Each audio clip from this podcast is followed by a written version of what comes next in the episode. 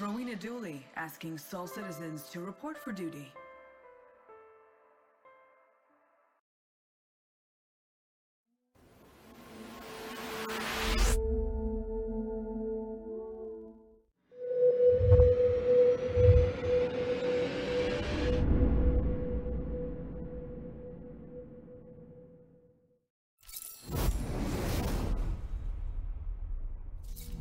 Want me to tell you what my favorite thing about the community is? What am I gonna say? It's gonna sound cliche, but They believe as much as we do. I love them because they continue to support us. It's the only thing that's kept me going. I've seen a lot of games and I've seen a lot of invested players, but They're right there with us throughout the whole process. It's unlike anything I've ever worked on. The thing I really like the most about the community is um, how welcoming they are. To new players uh, entering the verse for the first time, New players come every day, and I find that they're always happy to show people the ropes. I found it very wholesome. When I first did the Ci- uh, CitizenCon where I got to fly the Carrack, everyone was so supportive, and the cheers I got when we were flying through that wormhole was unbelievable. Their effort they put into like their creativity. such as building a simulator inside of an entire RV or Machinimas. I love watching them on my lunch break. Uh, I enjoy watching the videos on the content. There was one recently on Twitter where it was like the 100 players entering the atmosphere that just looks really grand. I love all the memes. Some of the incredible fan art and passionate drive that you see come out of them is fantastic. How they come up with crazy ideas each and every day and surprise me. I really like all the crazy shenanigans they get up to in the PU. I can't cuss, can I? The new and exciting ways they find to Break shit. Just the random stuff that you do. It's not like like the gameplay we intend. People doing crazy stunts in, in their ships. I'm from the character team. That's why I think it's cool when they show off all the ships because that's really the only time I get to see them. They create the, the community by themselves, and that's really, really cool. My favorite thing about the community, community around events. Going to Bar Citizen. It's always fun to meet some of the backers. They've all been lovely to me in person. Even if they're like really frustrated, you can tell it's just they have so much love for it. I really like when the community is very detail oriented about our work. To see how excited they are about our progress. How much inspiration we get from them, from their ideas. I love the genuine enthusiasm. The quick turnaround on feedback. I love that. And how they're always interested in what's coming up. I especially appreciate the people who are able to keep track of dates. They, you know, call us out. It really um, impacts uh, our decision-making process for, uh, you know, what what did we do right? What did we do wrong? It is the most rewarding thing in, in the entire development process. We're not making the game alone, we're making it with the community. Still keep fighting us. They really do make all this possible. I'm living the dream. We all are. My favorite thing about the community, it'd be impossible for me to narrow it down to one. Um, and if, if somebody said you had to, I, I'd probably just turn and walk away.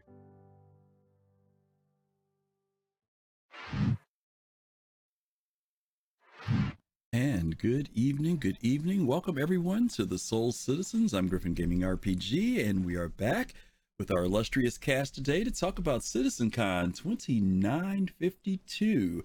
And I'm going to jump right into it because we got a lot to cover. Start off on the far left over here to the man himself, BBG. How you doing, brother? It's a blessing to be with you all here today. Greetings and salutations. Citizen Con Aftermath. I'm here for it. All right, all right. Thrakazox, thank you so much for that sub, kicking us off in October. Thank you, thank you. Next to him, the envoy. Thank Oh, let's you. get it in. Let's That's get it right. in. Already getting started, boy. Okay, thank you guys. We appreciate that. Next to BBG is Fastcart FC. How are you? I'm doing well, and I'm, I'm glad that the developer just loves dates. I'm gonna I'm gonna endeavor to put more dates in, in, in everything I do now. Ah, okay, boy. It's got something to do with Sherry. That's all I got to say to that. all righty. And to my right, and to your right and my left, the man Cal Roddy from How You Doing, buddy? I'm doing good. Happy to be here. Excited to see what you guys and everyone has to talk about. Okay, good, good, good. Listen, you know this is a this is a full weekend. Um, CitizenCon 2952. This is our third year where we've had a virtual convention. It's been a little bit different. Uh, I'm going to, Cal Roddy, I'm going to start with you uh, since you're the last one to talk. Um, I want to kind of jump into that opening. You know, CIG has done this on occasions at conventions before where they open up with a piece. Sometimes it's the community, you know, who's talking, but this time it was the staff. It was the people, the employees that work at CIG. Give me your thoughts and feelings about what you heard, what was said. You know, how do you feel about when they opened the convention and closed the convention with that with that thing?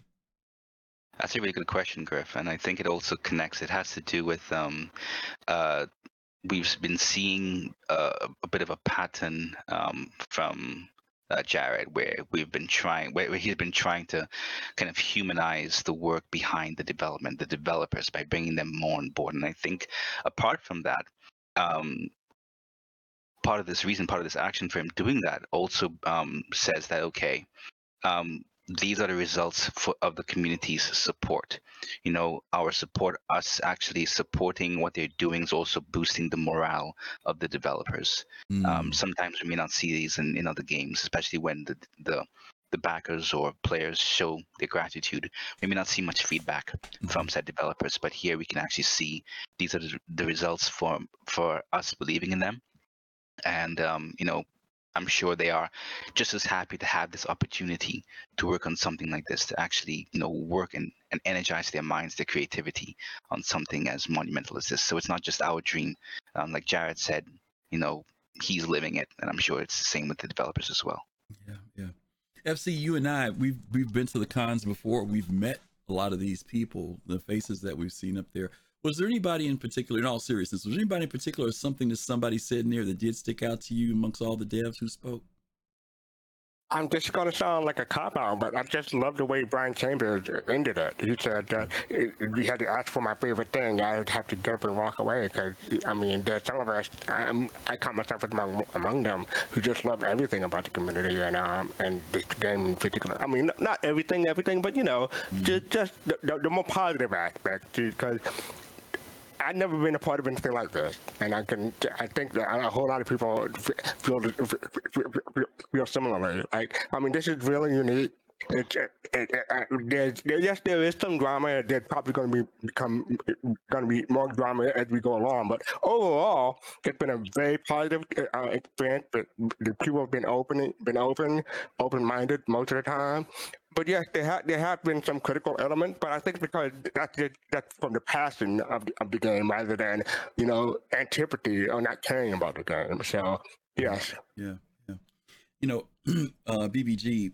Um, I was just talking about how how uh, Fast Cart and I have gone to the conventions, and I was just on Paul's show about an hour ago, and I was talking to him about. He asked me what was the positives and negatives about this, and I I told him that you know this is our third year having a virtual convention, and one of the things that anybody who goes to a Citizen Con once they've gone they would gladly say 50% of it was the information in the convention, but the other 50% of it was the people, right? It was actually meeting people that you've been in Discord, just knowing a voice of, you know, or maybe playing the game with. Um, and and and and and not only that, the uh, I actually almost should break it in thirds, right? Fast cart because it's the convention for information, but then there's that part where we actually get to meet the developers, where we go to the bar Yeah, that's citizen and we sit and talk with them and hang out for five, six, seven hours with them, hearing directly from them, and not only hearing from them what they believe about the game, but there is that reality of these jokers aren't just here for a job. They really believe in what they're doing. So when you watch that video, how did you feel about it? Because this isn't one of the ones where it was the community people, oh, it's inspired me. I love this game. Uh, but these were the people who are, you know, their heads are down working on this stuff. What were your feelings about it? Well, yeah, I had mixed feelings about it because it was, I think it was early on in my sojourn with Soul Citizens that we were tracking that date like hawks, mm-hmm. right? Yeah, It was like we were tracking was the LA Convention Center going to post something on their site? Mm-hmm. How how quickly could we know to begin to make plans, right? Mm-hmm. And I was letting my family know, don't expect me to be around right, right. early October. I got to go meet my people, get face to face, right? Um, and so, you know, there was that um, limit. I limited that. Um, but you know, when you de- when you're developing games, um, you know, very often you are as the developers, you become your own community. Mm-hmm. You generate your own excitement, particularly at this stage, right? It's all behind the scenes. Mm-hmm. You're excited about a feature, you know, and you can only talk to other people right there about that feature as it's developing. You might, I wish we could have talked to the community about that at this phase, Mm. you know, but we got to make a choice, right? And we can't really, we don't really have that relationship. This is a game, to Fast Cart's point, like any other. Yeah. I mean, unlike any other, right? Yeah. And Pops made the point in the chat, they're as excited about it as we are, right? Mm-hmm. And so I appreciated the video um, and I appreciated the intent. Uh, and I think Fast Cart raised this as well in showing it, or maybe it was Griff at the beginning and the end, Mm-hmm. right? That they're making a statement with that, which is this game more than any other begins and ends with the community that surrounds it, Mm. Okay. right? And they are awake to that truth. Yeah. Um, and they were working hard to generate that sense of community in lieu of the face-to-face connection that that I'm jealous that those who have gone to a con in in person they know that the gap that they're trying to fill there. But I was excited that they tried in the way that they tried to do it. Yeah, yeah. You know, I'll put this out to anybody who wants to answer this. There's some uniqueness about. I mean, you know, sometimes these these words get thrown around about Star Citizen, and some people may take them as a, you know, you're just making excuses or you're just trying to white knight or cover for them.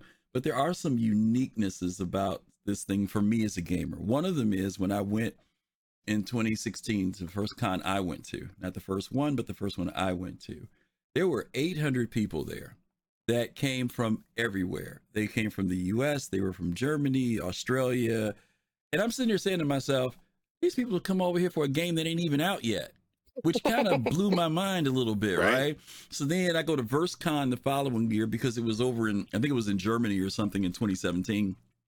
And and there was about a hundred. How many fast car was down there? About maybe 150 people, 200 people passed through there that weekend when we were I down in 200, Austin. maybe, yeah, 200, I wanna say. Right, right.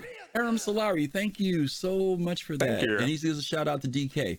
Yeah, there were about 200 people that came down to Austin because we didn't have the money to go fly over to Europe, right? But we had a great time for that weekend. People spent money to come down to a place where the convention was not being held, right? Right. Then a year later, we go to Austin, and instead of 600 people being there, it was 1,800 people there. So, what do you think is the momentum? What is it about this for a game that has not been officially released, that people have, you know, loved and hated, um, that we don't, that's still in alpha state? What is it about this that keeps people? And, and, and um, um, it's two part question. What makes us keep coming back to these citizen cons? Because there are some people, listen, some voices in the community say they should just stop having citizen con and work on the game.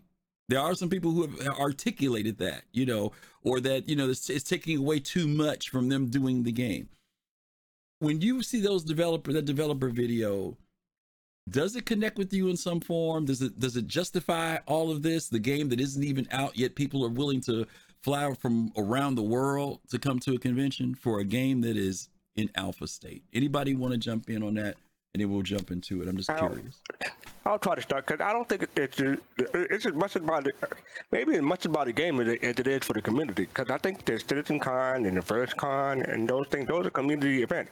And Verse Con is a fan community event. Like the CIG developers and um and, and the organizers, they, they have some input. Like they, they, they- like you know they want to say that they don't, don't want to conflict with anything or anything like that. But mostly fan it's fan organized. And so yes, that just that just goes to show how much the community um, how much love, love there is among the community, among themselves, and and, and, and the game itself. So I think it's, it's about that. Is it our money? Because there's no Starfield convention going on right now. You know, there's no uh, uh, Ashes of Creation conventions going on right now. Uh, is it because That we have money of. invested? Is that what is that what makes us go? No, I don't. I don't think so. I mean, money. eh, eh, Money does have some contribute a little bit, but I don't think it's a predominant force, in my opinion. Okay. Are you are you saying Griff? Are you saying money from the perspective of the the backer who thinks I'm so invested in this, I Yeah. got to get all of my value from it? Yeah, well, yeah, maybe if I go, it makes me feel better about my money I spent. I don't know. I'm just, feel I'm that just, way. I'm I just don't- I don't saying. know. I, oh no, Yeah. hear what I'm saying. Hear what I'm saying. There's a lot of other games that are in development, and ain't nobody having conventions for them ahead of time. I'm trying to Yeah, figure I- out what distinguishes this one that people are willing to, as BBG said.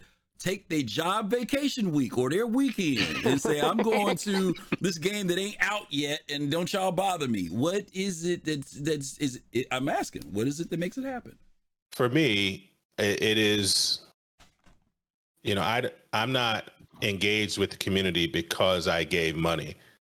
Uh, it's the other way around, right? I gave to this project because it is the 2022 version of the Kennedy moonshot speech. Mm, Right? Okay. that's deep. That that that's the, this is in a world where and I've said this before, you know, I've got a hundred other games on my Steam uh, library um, that I can play. Uh, and we're in a world of divisiveness and depression and climate depression and negativity. And here's this one thing that is reaching for something bigger than we are. And so I'm there for that, right? I'm there because it has gone from something I would have been satisfied with, which was the new wing commander essentially in 2012, to what Tyler made clear on um, Linus Tech Tips Tech Longer. He made it clear. That was the first time I heard him say, This is a universe sim. Mm. Right? Mm, mm-hmm. And we were getting that feeling like, this is, is this going to be sci fi Second Life? But that was the mm. first time I heard them use that language. Mm-hmm. Right. And I mm-hmm. was like, okay, that's that's where I wanted to be. That's where I'm at. So let's reach. And so the whole thing is, I'm, I, I get off and I'm excited for the whole journey, and that includes the community. Right. Okay. Okay. Fair enough. Anybody else got anything? So I have something really short to say that um, over the past recent years, um, I think we've seen a bit of a dwindling of um, MMOs really bring people together. Right? Sure, you can have um, some recent MMOs where you're allowed to play with others and those things, but some of the elements that um, we, you know, some of us have seen the YouTube videos that say that okay, our MMO's dying or whatever. Um, but I feel like some of the elements that we've long since had have been dwindling in some of the MMOs, no matter the ambition. And here we have um, a game still in development uh, that, even though it's still in alpha, and even if you find yourself wanting to play solo sometimes, even though it's an MMO, it still has that underlying theme of bringing people together. And I think that is also part of the reason why you see so many people taking time out of their day or out of their lives to come to these communities, to these events, to meet the people who are also sharing these kinds of dreams to hopefully experience that nostalgia of mm. what it meant to have and experience an MMO as a community. Mm. Okay. All righty. All right. Well, we're going to go ahead and jump in. Thank you guys for giving a thoughtful opening to the show today. It was a different perspective here for us to think about.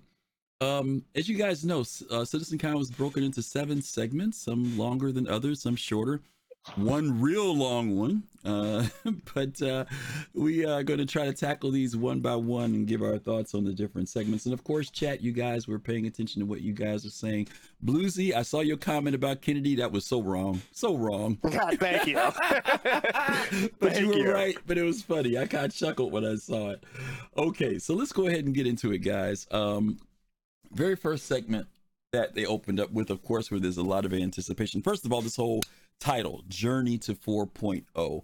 Uh, and you know, some folks from Mad Style. Hey, what's up, Mad Style? Sup, Thank Pete? you. Good to Thank see you, Thank you. thank Mad you, thank you. Um, the um 4.0, you know, some people even kind of felt like I won't say who, but it's like, oh, it's the same stuff they said last year. You know, we're supposed to be on our way to 4.0. Um, I don't know. Do you feel that was a little bit of a bait, or do you think it was like, yeah, we are imminently closer, or or will we get to October of next year and say almost at 4.0? What do you, what do you guys think? I'll start with you, Fast Cart.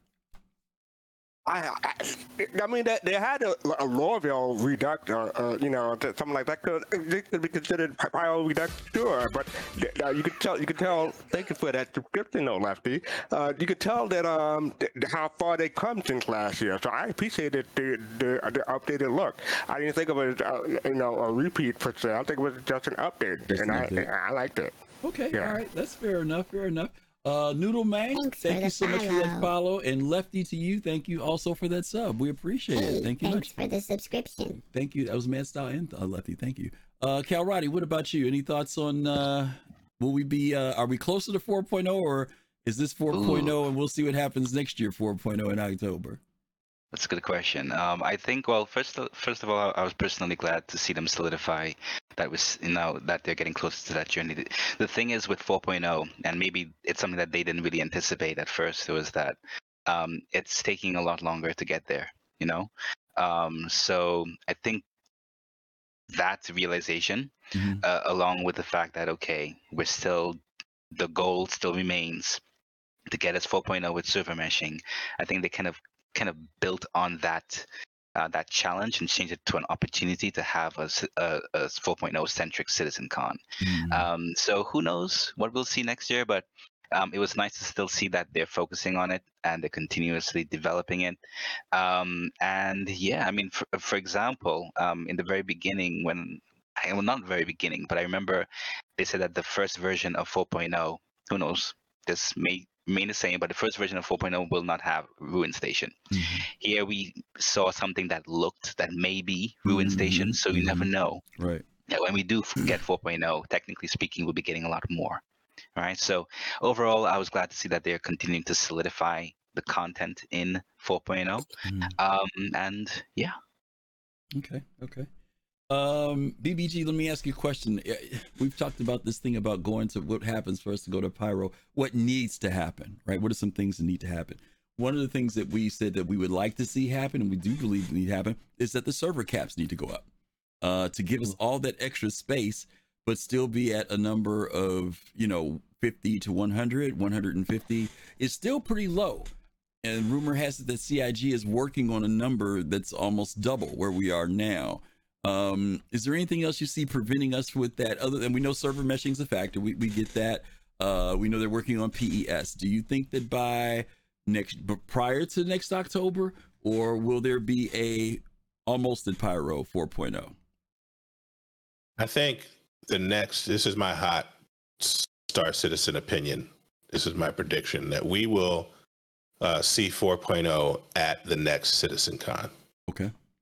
That's my hot. That's my hot sci-fi You think it- opinion. you, are saying Uh, we'll have it in our hands or we'll see it we, as, as a I think presentation? I or think we'll that the actually it? first I think the first iteration, Jared and Chris will press the button on the first iteration at the end of Citizen Con next year.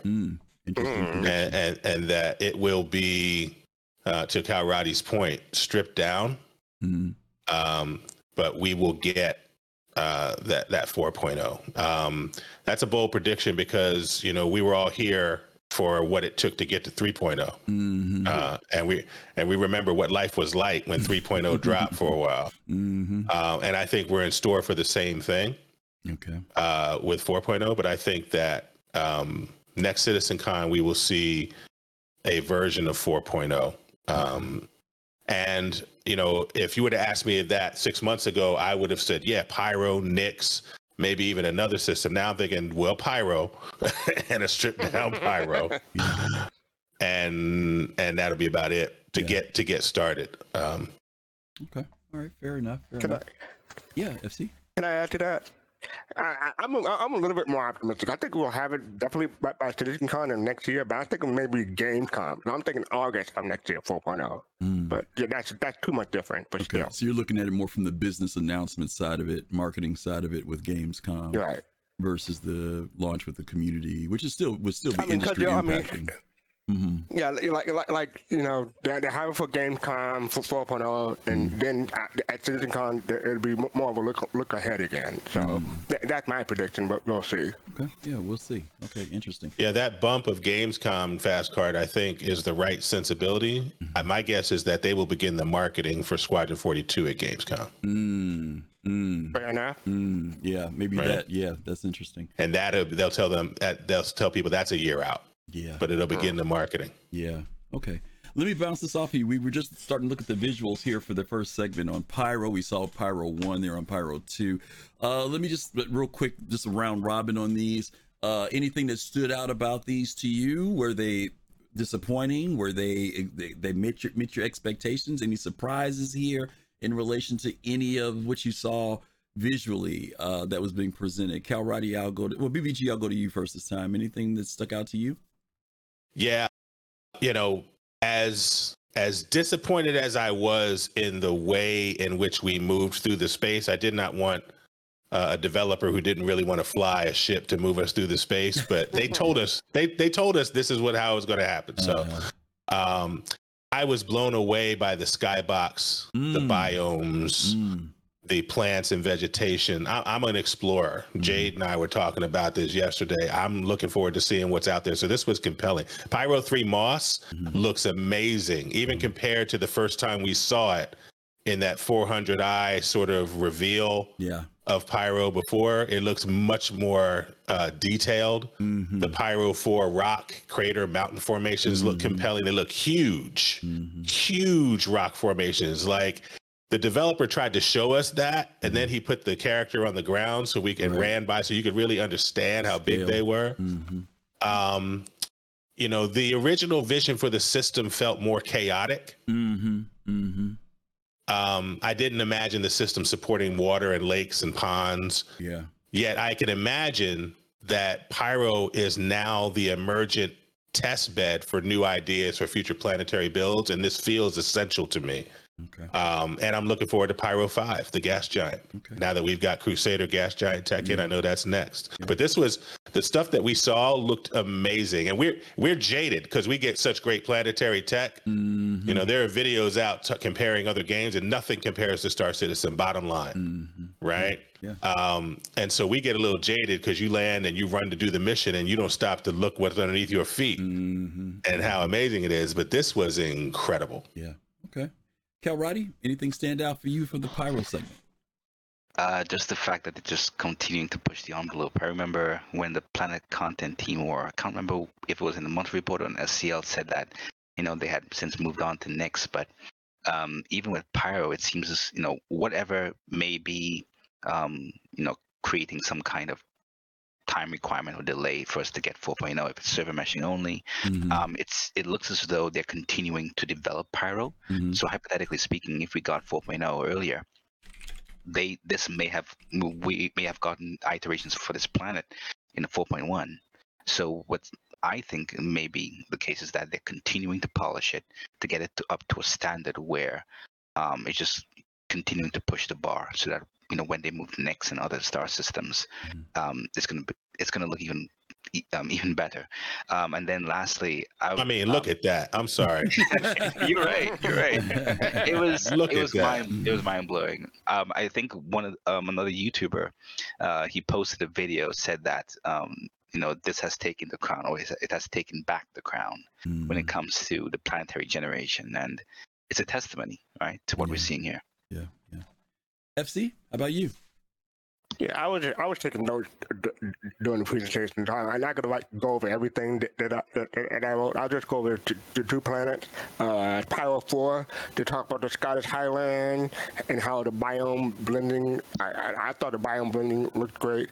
Uh, the fog. They, they tried to talk about the fog and that crater that they pulled away from. I didn't I didn't realize there was a crater until they pulled away from it and, and zoomed back in. Yeah. But the thing I like most of were those um those I, I call it Stonehenge because, but, but those those project The those massive stones. hmm the massive stone things. I, I, I, I really like that, and, you can know so they're gonna they're gonna make a racetrack out of that. To, to- to- to- to try to fly in and around and, and through them and stuff like that. Yeah. Uh, one more, more one more thing. Pyro, Pyro Six. Um, I think the water on Pyro Six looks great. So, some of the other water uh, look like kind of mercury to me on, on some of the other planets, but I think the, the the water on Pyro Six looked great, and that skybox which was already um um mentioned. Yeah, yeah. Uh, yeah, it's going to be interesting to see. You mentioned about you know the, the some of the other areas look like maybe like Mercury or the, the way they looked. I'm curious to see whether or not all liquid bodies will be water later, whether they Mm. will always be H2O. Um, so it could be or it could be ammonia or something like right, that. Yeah. exactly. Just something else. I'll be really Right. curious to see whether or not CIG implements something along those lines. Uh, for me, Fast Carts, you hit it on the head. The skybox was beautiful. That nighttime shot that they showed was just simply amazing, and I was like, "Oh God, I can't wait to see that." Um, many of you all know that, and BBG, you alluded to this that the, that the system seemed more chaotic previously. Pyro Three originally was supposed to be a lava planet. Hats off to Colossal for his uh, Empire Star Wars wanting a, a Mustafar, uh, but they ended up changing it into a much more habitable place because they said lava would still come later in the game. Uh, I was impressed with this. We saw vegetation. Uh, I- I know there's a level of procedural generation, but I can't help but feel that there's also a lot of handcrafting going on in these areas. Um, in Fast Cart, you talked about the fact that where those big circular stone rings were, that there could possibly be racing, or the ones that were platformed out, like the big T's. Those were also other ones. Uh, let me throw this question out to you guys because I hear people say this. I just heard someone say this about Star Citizen. And the statement is yeah, the stuff is all nice and pretty, but show us gameplay. There's nothing to do. Now, I wrestle with that a little bit. And my question to you is what needs to come into Star Citizen to make all this beauty meaningful in a gameplay perspective? Now, I'm not talking about, oh, there's stuff in my mobiGlas, but I'm saying what the CIG do, because where I, I'll tell you what I wrestle with. I wrestle with the fact that the game is supposed to be a sandbox and it's supposed to be a place where we, the players, in some way or other, also help create what goes on in it. I'm not saying 100% of it has to be player driven, but I am saying we should be able to come to the sandbox and use some imagination and come up with some stuff. Cal Roddy, remember the time we went out to the base and locked it down and did some stuff? Yeah, I mean, and we, yeah. that was nothing to do with CIG. They gave us the tools and we went out and had hours of fun doing stuff. And my question is, what needs to happen so that there is quote unquote gameplay? Is it economics? Is it the uh, the AI? Uh, is it getting off your ship and there's a creature that's going to bite you in the butt if you're not paying attention? What needs to happen in the game that will make players feel like, okay, I feel like now there's a game here, or do you feel there's a game here already? Okay, So- let me let me go to Cal Roddy first on this one. Yeah, sure. So I think when it comes to that, because I, I, I, I've also been, you know, thinking about what, what um, whoever, whomever may have said that, um, you know, multiple people sometimes, um, what they mean, because I'm sure they know, especially those who may have been here for a long time, um, they know, like you said, it's a sandbox, and that we make our own imagination, or you, we use our own imagination to you know make our own fun. Um, but i think um, with regards to what they want is things like okay greater density um, per content be it okay. animals maybe points of interest um, and those things so i think that's while some may be totally satisfied with very open space um, one thing that i was very very happy to see and i'm sure we, we're going to touch on it later on is um, a larger um, a larger base, a larger bunker. Um, because the thing is, what you realize even now is that you have a bunker or you have an outpost, and when you look around you, there's almost nothing else, right? So maybe, oh, damn! th- Whoa. thank you, Captain Jones. Oh, Captain Jones, thank you so Um, much. Thank you. You all give some love to Captain Jones Thank for you. those 10 subs. Yes. Oh man, Thank you, Captain Appreciate it, Jones. Incredible. All right. Yeah, go ahead, Cal. So yeah, um, that's about it. I, I think uh, personally, I'm looking forward to a lot more, uh, uh, um, a s- stronger density, a higher density um, per unit kilometer or Mm-hmm. um, per per POI. So yeah. Wow. Black Manx, thank you for that five month coming up for subscription. Thank you so much. Awesome. We Yes. appreciate that, guys. Appreciate both of you guys. Hey, thanks for the Uh, let me go to Fast Cart on that next. Fast Cart, what do you feel needs to be added to make the game feel a little bit more that there's gameplay for players? I, I, I get your question, uh, uh, direct question in mind, but I think there's some people who will hate Star Citizen no matter what. I think they're, they're like, I mean, no matter what can, can, can come out in Star Citizen, they'll, they'll, they'll have a negative opinion, or they'll move the goalpost saying, oh, but they don't have this, They- they- they- even though they have that now. So I think there's just no pleasing some people. But I, I, for, for me personally, it depends on the person. Like, um, some people may want the economy, or some people may like the, the a world, uh, a universe that's lived in. They want the the AI to come in to feel like the, the the one to nine or one to ten um, people. Or something to make it feel. Um, to some people, I'm hoping for hangars sooner than later. I want something uh, to, to, to, to decorate on, on, on, on, my own thing. So it depends on, on a player, but just, it'll be some uh, a, a segment that just you can't please them. Okay, okay. Uh, I'm trying to remember who it was who said it earlier, so please forgive me because I wanted to kind of give you credit for what you said. Because I think this is, you know, some things I think that people say are valid when it comes to this question. It was uh, Good Life Games. Good Life Games says persistence. Because I hate the fact that when I do something, it has no meaning at the moment. And I and I could buy that for a dollar, right? The fact that if I'm doing something, coming back to the game, knowing that it's still there, right? That I can continue doing what I'm doing, that I don't have to start over every time I come into the game, right? So I, I, I, I that I can deal with, right? So I, again, I'm just asking, what are some of those things? So for some people, it may be economy. Fast cart for you, like you mentioned, you said if I'm the type of person who's into, I hate to say it, but even just decorating my hangar, you know, I've got all this flair and stuff sitting around in my website and I can't use it, right? Um, you know, Right. what are those things that will make people feel like when they come to it that the game is meaningful, other than just having this open sandbox? BBG, I'll hit you, then we're gonna go on to the next one. Yeah, I mean, when it comes to making planets like we saw in Pyro have gameplay value, you know, there's a whole list of things, and you've mentioned a lot of them, right? Um, mechanics. Yeah, we need more exploration mechanics, mechanics. You came back to persistence, um, exploration rep, right? For the finding of certain things, bringing certain things back. Um, Jade was funny yesterday.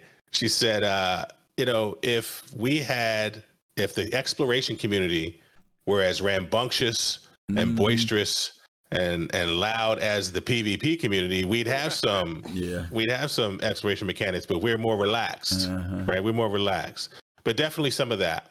Um, economics matters, right? What has value out there in terms of rarity and what you can find and how it comes back. We have some of those systems.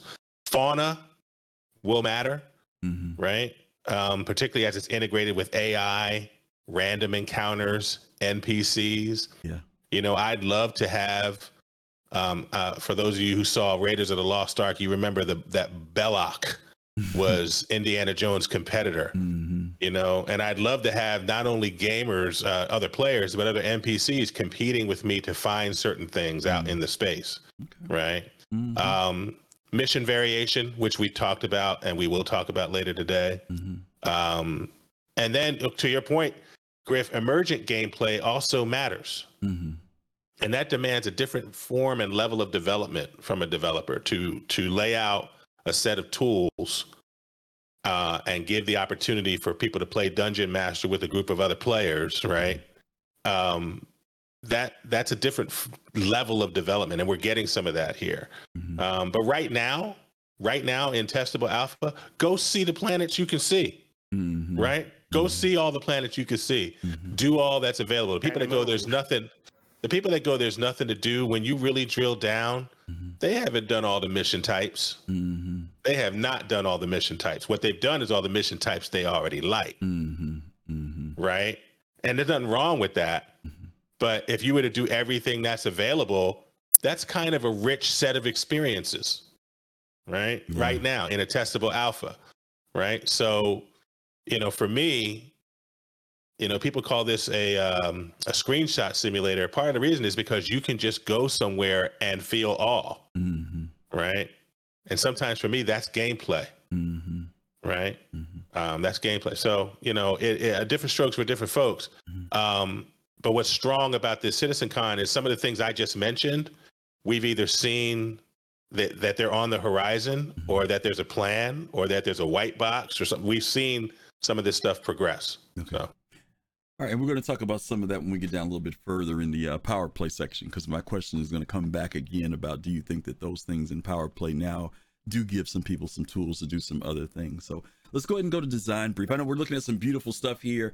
The reflections off that was the lighting was just amazing. So I, I loved all that great stuff there. Uh, let's go to the second segment, which was the design brief. This was supposed to explore uh, pitching the process for new mission archetypes um, that leave combat and delivery behind for mindful deduction and increased storytelling. If you guys remember this one, this is the one with um, Luke Presley and Elliot Malby, and they were talking about how they are creating these new missions now. That if for those of you who've done the private investigator mission that was at Covalex, they're looking to expand on that type of idea. Uh, if you've ever done that mission before, you know you can get to a certain point where you think you've done everything in the mission and turn it in only to find out that there actually was more to it than that. They want to be able to create missions that are like that as well that go much deeper um, that allow you to determine how far you want to go with the mission how much of it you want to do. Do you want to exhaustively go with it or just do it to a certain point? Uh, so this was an interesting thing uh, they, they really have this thing about moving away from what we've been used to combat and delivery right? Into stuff that's actually challenging you uh, to be intuitive and to be de- investigative and be a detective uh, with figure out. Maybe it's the way you have to climb up through a derelict ship which they started introducing already right? Or figuring out something that's in a certain location. Uh, they want us to do some detective work. Anybody got any thoughts or feelings on this particular one? Design brief. This was a short one. It was only like 10 minutes long 10 12 minutes long So as soon as I heard this, I thought, goodbye, God markers. Hello, Bounty Hunter V2 or V3. You never know.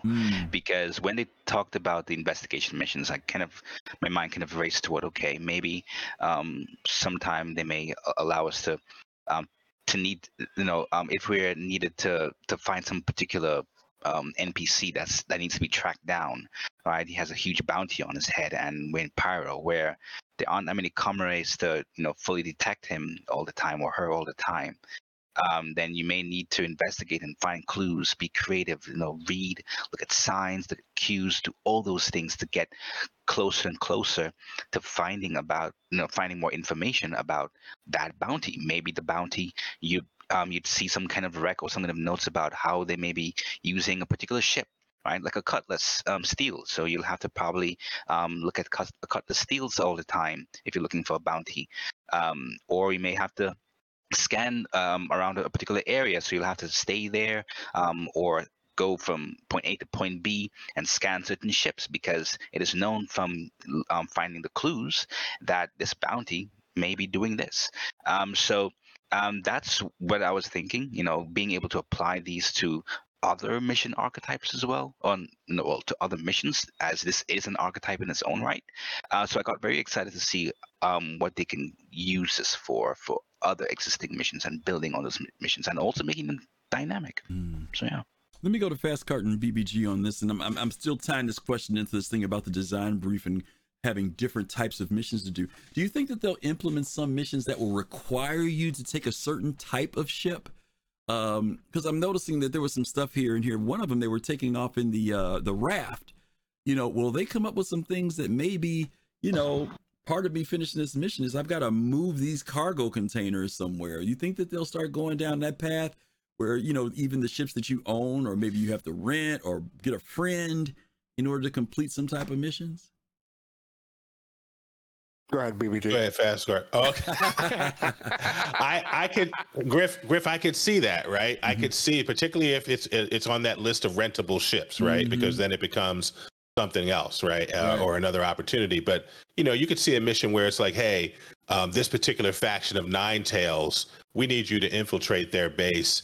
But in order to even approach the base, they all fly Avenger stalkers or whatever it is, right? They all fly Cutty Cutty blacks, mm-hmm. and so for you to even approach the base, the first step in this mission is you've got to get come right. a yeah, you got to come right. Mm-hmm. And so for those types of missions, I think that you know it's going to be important for them to be able to to for people to be able to abandon those because they're not ready without any harm to rep mm-hmm. right Yeah. so i think that's a shift that that might have to take place because if you if you click on that mission and all of a sudden you figure out oh i have to do these things that i'm not ready to do or i don't have the money to do or i'm not in a group yet or i'm not on with friends and i have to abandon this mission it shouldn't harm you. They should just go all right we recognize you're not ready for that one yet.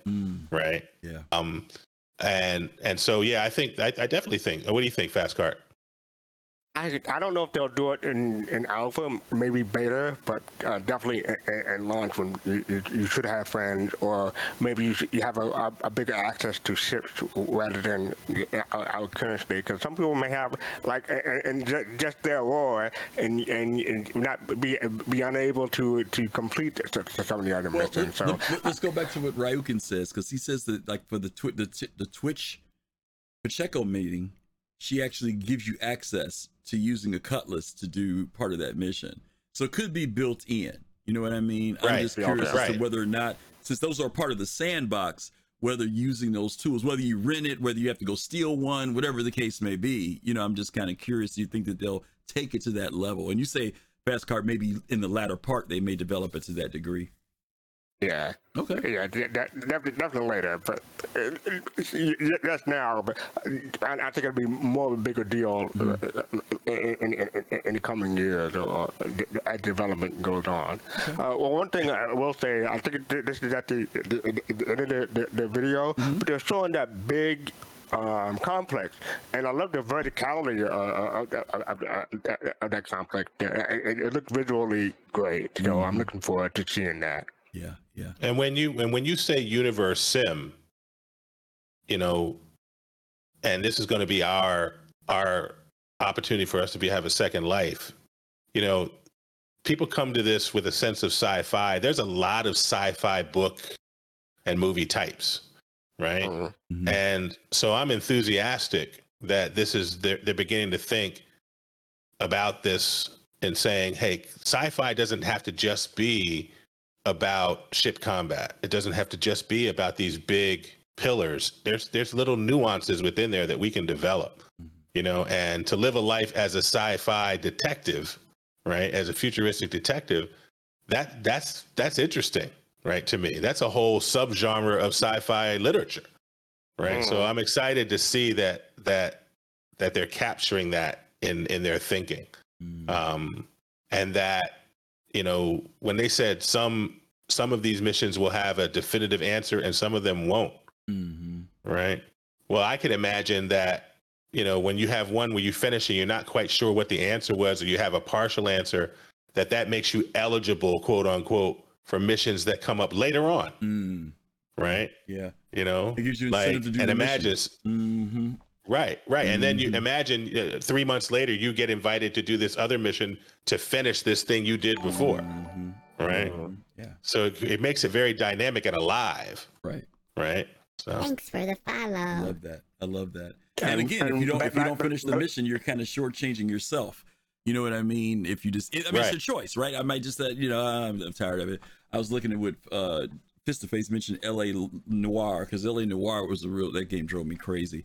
Uh, trying to do the investigative stuff in it because you had to do it all in order to get to get going. So, but I get it, Fist. I, I love that game though. It was actually a beautiful game to play. Well, I, I was looking at what, what Black Guy Legion said before Fist. He talked about season one of The Expanse was a noir mystery, and I, I agree. Yeah. It, it'd be interesting to see something like that in, in Star Citizen. Yeah, absolutely, absolutely. Okay. All right, let's move on to the third one here. I know this is a lot of excitement that was built around number three, uh, which was the new underground. Uh, when corporations, commerce, and caverns collide, take your first look at the enormous reimagining of underground facilities and the new gameplay possibilities that will arrive with them. Uh, I, I, I can't remember who it was, but someone kept calling this guy Phil Collins uh, during the interview. No, it's, Uh, was it's it- was it- Kai. was it Kai? was definitely Kai. I know. I was Yeah, that was laughing when he Kai. said that. Um, but uh, this was interesting, and I know you guys, most of you saw this already, but uh, they the couple things that they told us. They said that when they started doing the bases, the underground bases previously, they had a vision for what they wanted them to be, but time and resources and things didn't allow them to finally do it. And so what you're seeing on the screen now, obviously, are the bases that we are used to, the ones that we're most familiar with. Uh, but then they went back and said that no, they had an idea of bases of different, not only different styles, but also different, a different size. In fact, a completely different uh, size. And the one that they showed us was an idea of what they considered a medium size underground base that incorporated everything from industrial a- uh, aspects all the way to corporate office aspects uh, and of greater, greater, greater size and levels. So I'm going to go to uh, FC on this one first and let him talk about it, and then we're going to go on. Yeah. I have my I have my notes, Mister. When I talk about the verti- verticality, I'm talking about this one. I'm sure that was my mistake. But they, I, can you imagine? They call this medium size. To me, it looks pretty big from something that was medium size. Did anyone else get get, get that sense, or is it just me? Same here. Yeah, no, it was No, same here. Yeah, same here. Oh, medium size. I'm like, what did they call large then? That yeah, but, But anyway, you know, yeah, fast cart. There were other aspects too, other than the verticality. There was also the introduction of multiple egresses and, and entrances, ex- exits and entrances, which was also Right. interesting to me because right now we just got the one. Right, you go down in the Mhm. elevator, that's it. So there was a lot of expansion. There's even platforms and hangars that they show on these. So go ahead. What were you going to say? And that harkens back, Griff, real quick. That harkens back to the pyro when we got introduced to pyro and they talked about alternative ways in. In and out. Right. Exactly. Yeah. Right. Exactly. So go ahead, FC. Yeah, so so yeah, that medium size uh, uh, uh, took me for for for, for a loop. But I, I thought it looked like a, a new hangar. I wouldn't mind like, like a like a hangar or a personalized hangar looking something like that. But it looked very big, and they're talking about uh, uh, logistics for making something like that work, and um in in in, in, in that underground um bunker, or not bunker, but facility. Put it that way. And this is the one that I talk about verticality, ma- making everything uh, bigger th- th- than what it is, rather than having thing, everything flat. And uh, yeah, th- th- which is what you see in most games, but to kind of you know go up and down, think th- think three dimensionally, and and and- and in uh, Star Trek Two, basically. Okay. BBG. Yeah, I was ignorant to the fact that they had done the previous underground bunkers, you know, almost under duress. Like they had to get them done. So they were done, they were in game, and that there was a sense of dissatisfaction with those. Um, and wow, uh, what they really want to do is no joke whatsoever, right? This was one of my favorite segments of Citizen Con yesterday when he used the language of, hey, we want to have more visual indicators as to what's going on as you even approach the settlement. Yeah.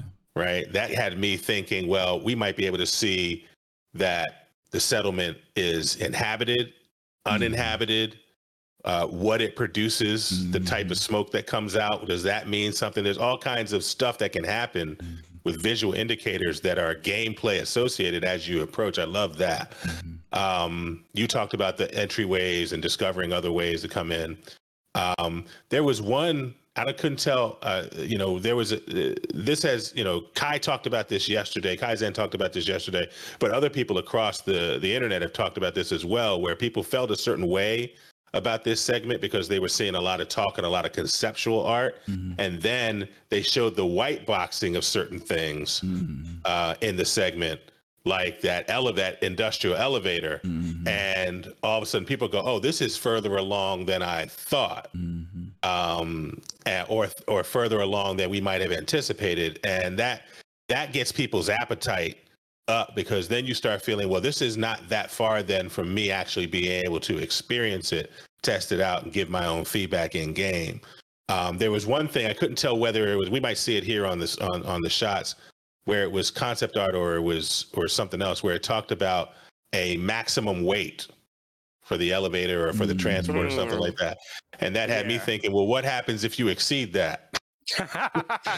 Bad thing. will- yeah, will we get a crash and break animation? Will the elevator fall to your death? I'm looking forward to all kinds of fun stuff like this. I love this.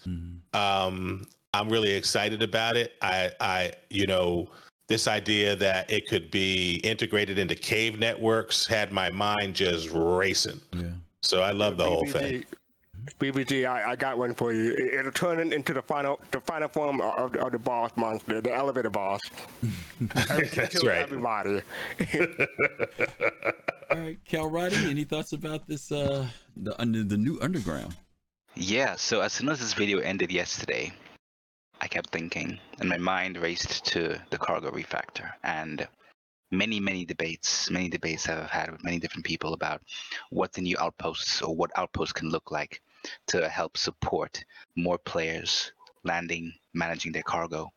Um, we've heard ideas from developers talking about putting underground hangars, and I thought, you know, this kind of concept may not necessarily only um, need to be applied for bunkers or other POIs. It could also be applied to um, larger outposts for trading and you know buying and selling your cargo.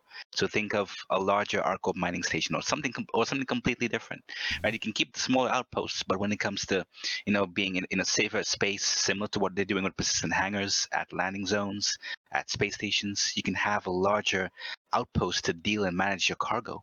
Uh, so you're landing there, you're doing commerce. It doesn't have to be at a, at any landing zone like Lorville or city. It can be at you know places like here. So yeah. Okay. Okay.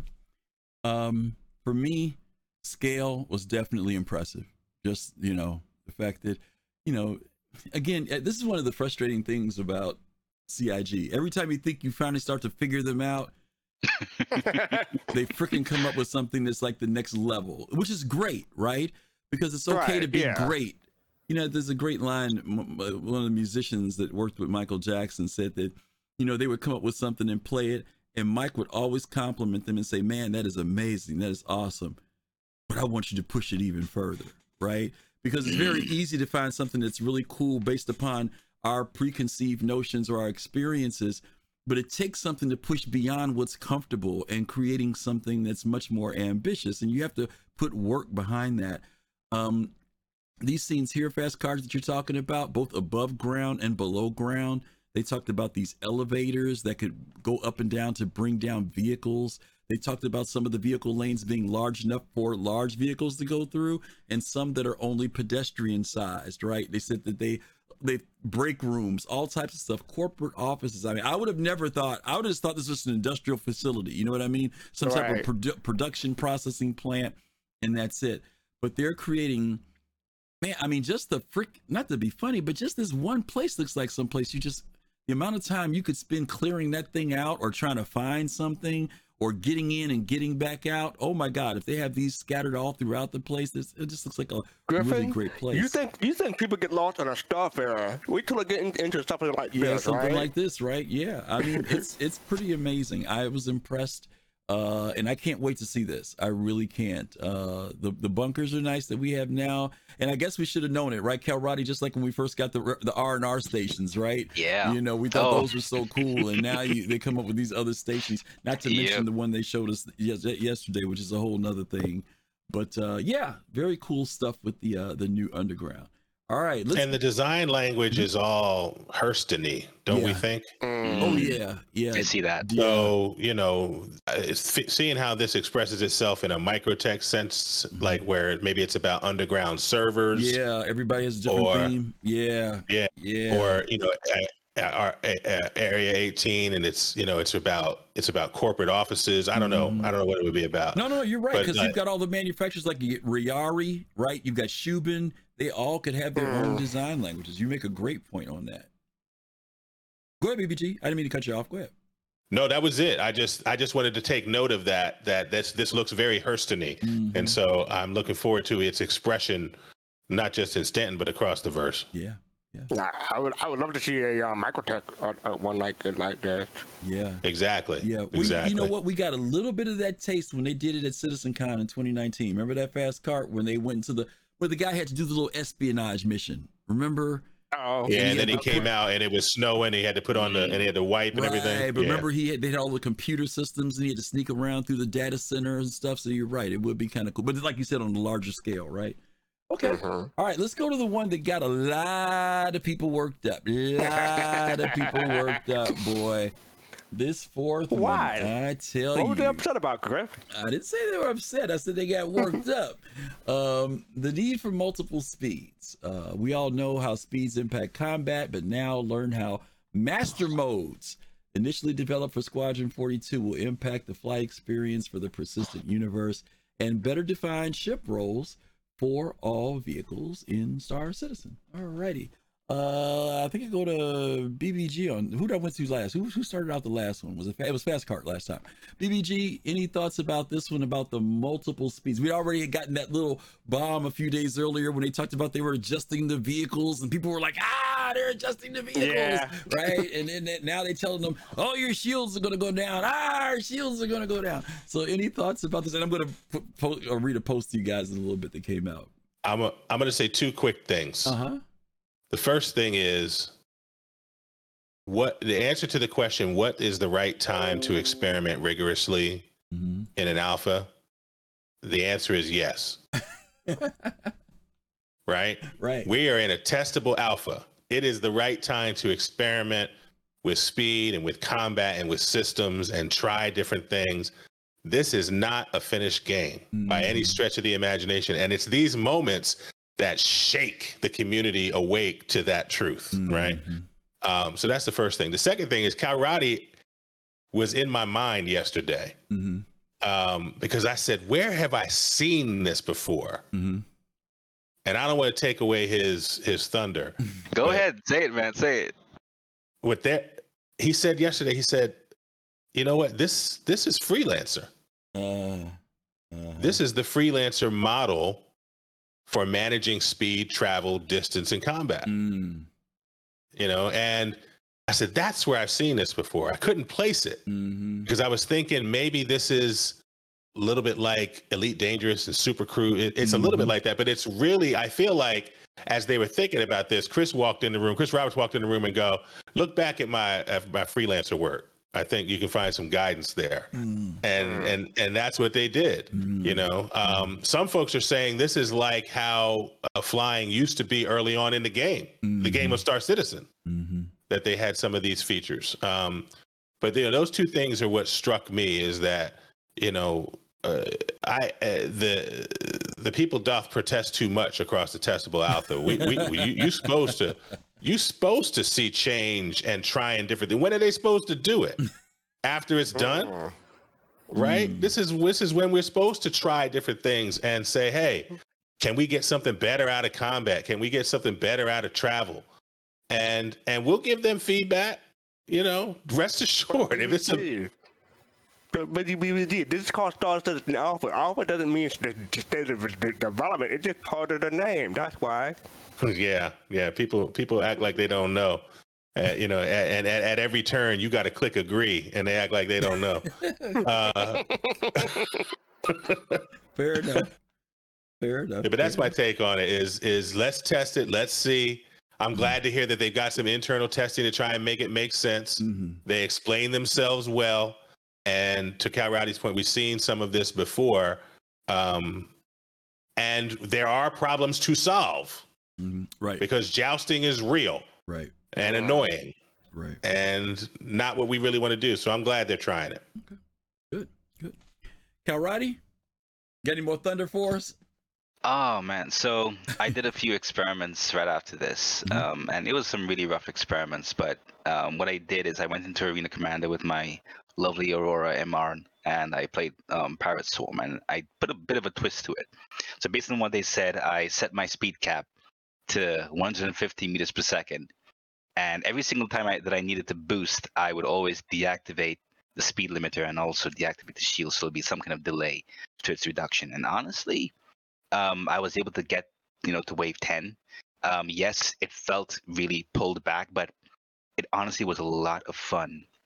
It was a lot of fun um, feeling that okay, I had to rely more on strafe, more on maneuverabilis, more on my environment. I had to go more around um, asteroids trying to escape certain attacks. I also PvP with some people, and you know we set our speed limiter to around 250 meters per second, 200 meters per, uh, meters per second, and we found less. We saw ourselves jousting less. There was still some jousting because we kind of wanted to get behind each other, but there was still less jousting. And we actually played in um, use Aurora MRs, we use different chips as well, and it was loads of fun. Um, and it you can definitely see where they're coming from uh, when it comes to really needing to think more before you get into a situation, right? Um, so yeah, I would encourage anybody, anybody, if you want to do a mission, um, even if you're some kind of trader or miner and you want to put yourself into some jan- in some danger, um, set your speed cap or speed, set your speed limiter and see how it is for you, especially when it comes to PVE. Yeah. Fast cart. Uh, the, some of the people who seem to be concerned about this are people who maybe aren't so great at combat, right? Uh, the mining people, the cargo people. It makes them feel a little bit vulnerable. Um, do you think that they've got something to worry about? Do you think that no, don't worry about it. CIG will iron it out. You know, remember hover mode. You know, you know. I mean, I was gonna. You took my words. I mean, yeah. I mean, what are your what are your feelings toward you know those people who might have some some concerns? I would say to those people, this is just a test. I, I wouldn't say this is finalized in, in any shape or form. Um, it may be rough for, for a while. You may get used to it. You may you may come to like it for uh, uh, you know. But this one thing that's uh, constant in development is change. So this is not the final form of th- th- this thing. Because I was going to point to hover mode, for instance. That lasted what one patch. Mm-hmm. Yeah, pretty and much. they took it out. So who knows how long this will last? I'm not saying they're going to go back to what they had, but I mean, this is, they will iterate on it at, at, at- least. But one thing I, I, do want to point out is that CIG, why you have to call it master mode of all things? Because I, yeah, you, could have chose, chose a better term. That, that, that, that, that's what I'm going to say. Yeah, you're making African Americans in the room feel funny, CIG. Okay, so we just want you to work on that. All right. Oh, I'm not the only one. I thought I'd be the only one. Okay. All right. Okay. So, all right. So I know. the at Cal Roddy. Okay. So I'm gonna put a, a, a, a link in chat for you guys. I want you to take a look at this when you get time. This was posted on yesterday. Uh, was it yesterday? Yeah. Man, they posted this bad fella right at 11:42 a.m. soon as that it was was hot. It was hot off the presses. All right. Let me read this to you guys. It says, "WTF, CIG? Why are you disabling shields at higher speeds? This is just awful. Large ships are a massive at a massive disadvantage." So this was written by Yogi at CIG. Yogi responded, and hopefully this will alleviate some concerns. Yogi said, We didn't really have time to cover all the aspects of the changes. Here are some of the details on the shield interaction. When you swap SCM to QCM, your shields are not instantly blinked away. I'm not sure if that was visible in the video, but they collapse fluently, uh, yeah, fluently while the quantum drive spools up. So in other words, when this quantum drive's going up, the shields go down. Okay. So if the mode swap is achieved 50%, your shields will be down 50%. However, the shield health you had before is not completely lost, but dumped into a reserve pool, the maximum amount being a property of the equipped shield generator, where it remains while you are in quantum, QCM. When you swap back to SCM, that shield health is immediately pumped back into the shield faces. This takes a couple of seconds, but unlike normal shield regeneration, that process cannot be interrupted by weapon impacts of any sort. So ships get a part of their defensive capabilities back after some seconds. Hope that clears things up. Can I drop the link in for you guys for that? So take a look at it when you get time. Uh, I think everybody shared some good stuff in relation to this. Uh, BBG, the fact that if there's a time to test something, this is now. Cal Roddy, the fact that it can be done, we just have to change the way we play tactically, but it is doable. And uh, Fast Cart, yeah, don't worry about it, right? CIG will work Yeah, on it, right? it- yeah, it- Don't worry, be Um, happy. hmm That uh, so, so they, they did mention like uh, they, they talk about the, the quantum mode, the, the new SCM. I forgot what what, the- what the new um yeah, the uh, new short uh, jump one, the one with the short jumps. Yeah. Right. And they said that um, the, while they're doing it, nothing else can use capacitors. So Mm-hmm. it, it, I, I think that, that, that when they said that, that that would make some people worry. But like I said, you, you, got this new post, so hopefully that that clears it up. Let me ask the panel this real quick and we'll go to the next one. What did you guys think about that new little short term short jump thing, the one that only lets you go like what five hundred thousand or four hundred thousand, whatever. On boost. Yeah, the the boost. Yeah, what did you guys think about that? Because I think that's great because you guys have had those missions before where you go somewhere, get near a marker, and you still got to travel 300, 500, you know, kilometers to get there. And they showed us how you were able to make that extra jump. We even do it when we go to the stations, right? When you go to the Lagranges, you have to do that jump. Any thoughts on that? I liked it. I think um, this thing here that's on the screen now with the color coding means that for those short jumps, you're also going to have to keep it within the circle, I believe. Mm-hmm. Um, and so it makes it makes gameplay out of these moments, right? Yeah. Um, for long automated. Mm-hmm. quantum, right? And they said that's not there for long quantum. Uh, so you can still go to the bathroom while you while you waiting to get over to microTech, right? Yeah. But for these short quantums, it, there's some gameplay now within it. Yeah. Um, so I like that. Yeah, that is good. You're right. You're right. You're right. Okay. And can, can I just say that the chat seemed to like it too, so it, it seemed to be a thumbs up all, all, all, all, all the way around. Yeah. Yeah. Yeah. Oh, uh, just to add really Mm-hmm. quickly um, to touch on um, BBG's and Jade's des- um, desire for exploration. This, you know, getting this back could mean that, you know, we'll have more freedom when it comes to exploring. When when we send out a ping, we see someone to point POI somewhere, we could actually just, you know, Jump right jump there. there. even though it doesn't have a quantum beacon. You know, we can find whatever may be there. Good stuff. Good point. Good point. Oh, can I say I gotta give props to this guy for to, for wearing the the, uh, the rainbow flag on, on, on his on his jacket. So yeah, that that, that was cool. Oh, he's from Rainbow Land. Well, of course he would. I'm just kidding, Fast Cart. Somebody may not know Well- what the rainbow flag is. What are you going to say, BBG? I was just going to say you made a point very early on about how people sometimes just don't feel confident in their flying. Mm, yeah. Right. And my hope is that CIG is also paying attention to that in terms of how what their tutorials look like. Right. Mm-hmm. Mm. Um, because if you were in atmosphere alone, there are air combat maneuvers that if you learned three or four of them, mm-hmm. you know, Immelman's S turns, you know, mm-hmm. Thach weaving, um, there's all kinds of there's all kinds of flight techniques that if you learn just three or four of them, you would have a couple of different methods of escape or challenge to other ships. Um, and the tutorial that they ultimately come up with, I think, ought to have some of that in there, Yeah. just so that people people feel like they can practice Yeah. to getting a level of competence that leads to a level of confidence in some of these systems. So How are you guys feeling about the reduction of speed? SCM coming down to 300 meters per second, tightening, closing in the gap when you have to get into combat. How are you guys feeling about that? I know there are some people who hate the fact that anytime they talk about reducing these ships, people think it should go faster, but CIG has made it clear that jousting is not the way that they want us to fight. Um, and also, there are other reasons why they want us to come in tighter. I think someone said this earlier, maybe that was on the other show I was on. Being able to disable systems. You can't do that from seven kilometers out. You've got to be tight to be able to mm. lock on to somebody's whatever it is, shield port, whatever it is, engine to take it out. So, what do you guys, how are you guys feeling about that? I'll go to Fast Cart first. I just hope it doesn't uh, affect travel time. but that that that might be a. I, I, I, Well, hopefully this is it this is but it SCM now. We're talking about when we're in combat. No, that's so, ICM, mhm, yeah. yeah, so, yeah, yeah, it, it should be okay. It should be okay. Okay, BBG.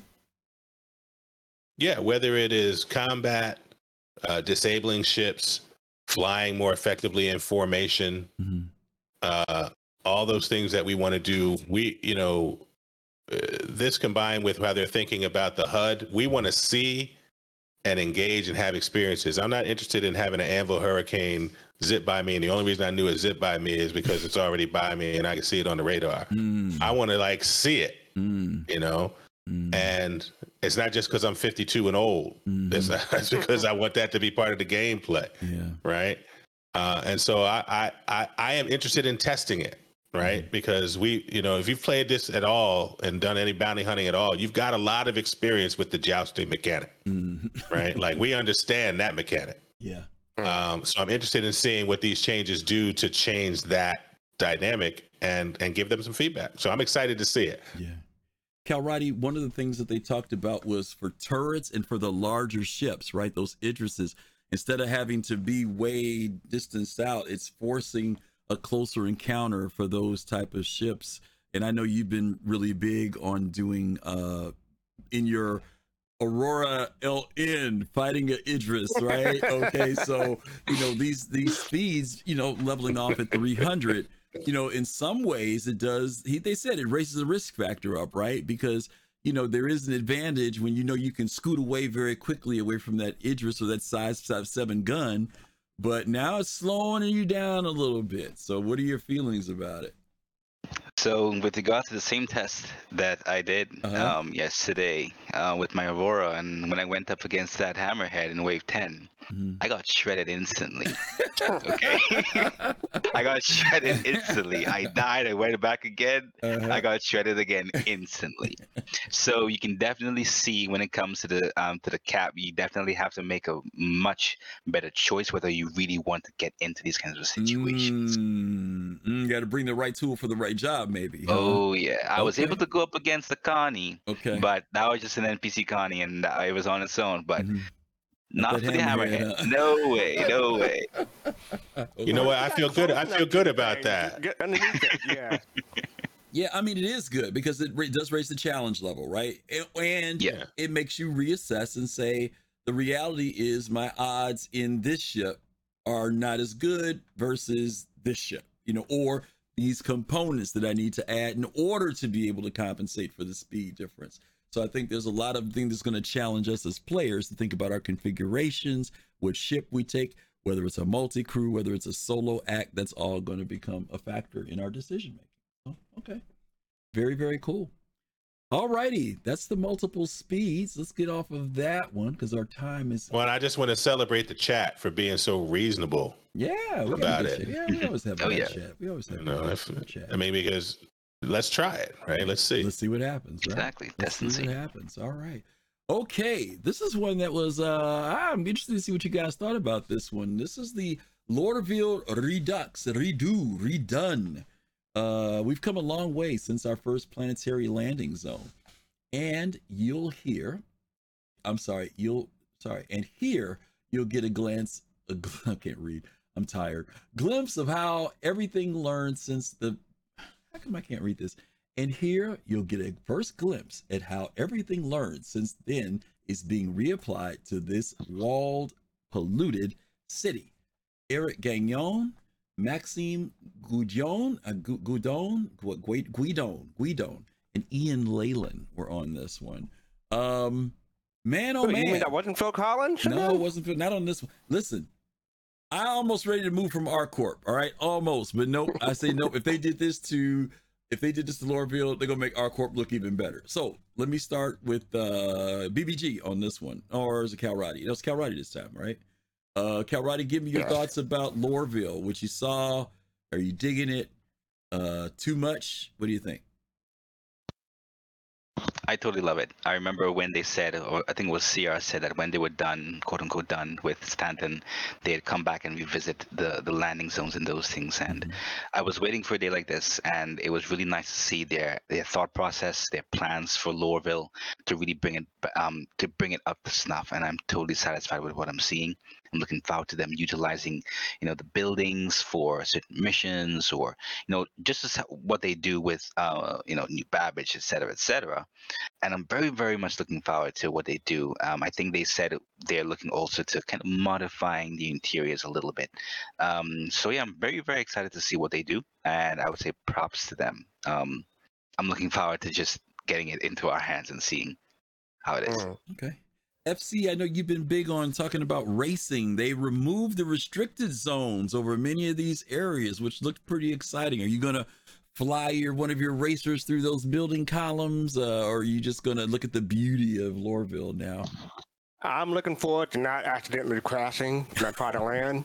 Okay. That that that that that's my big thing. But I, I am excited to see how, how the racing community w- will handle this because you, you you know they've all do something. They- They're going to do something. Mm, okay. Yeah, I'm looking forward to seeing that. That'll be fun. Okay. Okay. BBG, this also not only is just an aesthetic change, but it is also physical changes to the structures. Uh, there are buildings now, which we know that I think a little while back CIG showed us at microTech how they in Orison rather how they want to start putting in these corporate offices or places for NPC missions to come out of. And Lorville's been very narrow in comparison to microTech and Arc and ArcCorp in relation to like landing pads on top of buildings and things of that nature. And Now they're saying in Lorville you'll be able to land at these different locations. Um, you know, Lorville kind of has its own lore, pardon the expression, around it. Uh, but it doesn't have a lot of mission stuff based out of there, other than when you deal with the uh, what's the family name? Uh, Hurstons. Constantine Hurston. Yeah, the Hurstons, right? Other than we deal with the Yeah, Hurstons. I thought it was. So can there be some other more seedier, darker things? Is this like the place for something like that to happen, other than Grim Hex? Is this like maybe the other place where things like that can happen? Yeah, I think I think that's right. I think it's less seedy piratey and more like seedy worst corporation ever mm-hmm. stuff, right? You know, lore in the lore of Loreville, the LOR stands for local occupational residency. This is about workers locked into long-term contracts no matter what the pollution level is, they're going to be there. Mm-hmm. Right. Mm-hmm. And so, to a certain extent, the rework for me and the emphasis on taller buildings, my hope is that those taller buildings are more like a substandard public housing for mm-hmm. workers than they are corporate. Right. Right. In that, you know, Constantine and where he sits is sort of like the tail end of the Hurston family. And I imagine that every corporate structure would have a Hurston at its head. Mm-hmm. Right. So I don't imagine a lot of those, but I do imagine a lot of public housing. Right. Um, and so I'm interested to see what those taller buildings and all of those other structures are going to mean because I, this for me is about long-term work contracts and and slavery through work, right? It's the modern slavery on that planet, and and so I'm interested in what this will mean. But the look of it is incredible. Yeah, the look and feel of it feels good. Um, it feels uh, right. Look, look at that right there. Yeah, that, that that pollution, oh my brother. good. It's, it's not a Yeah. place I would want to visit.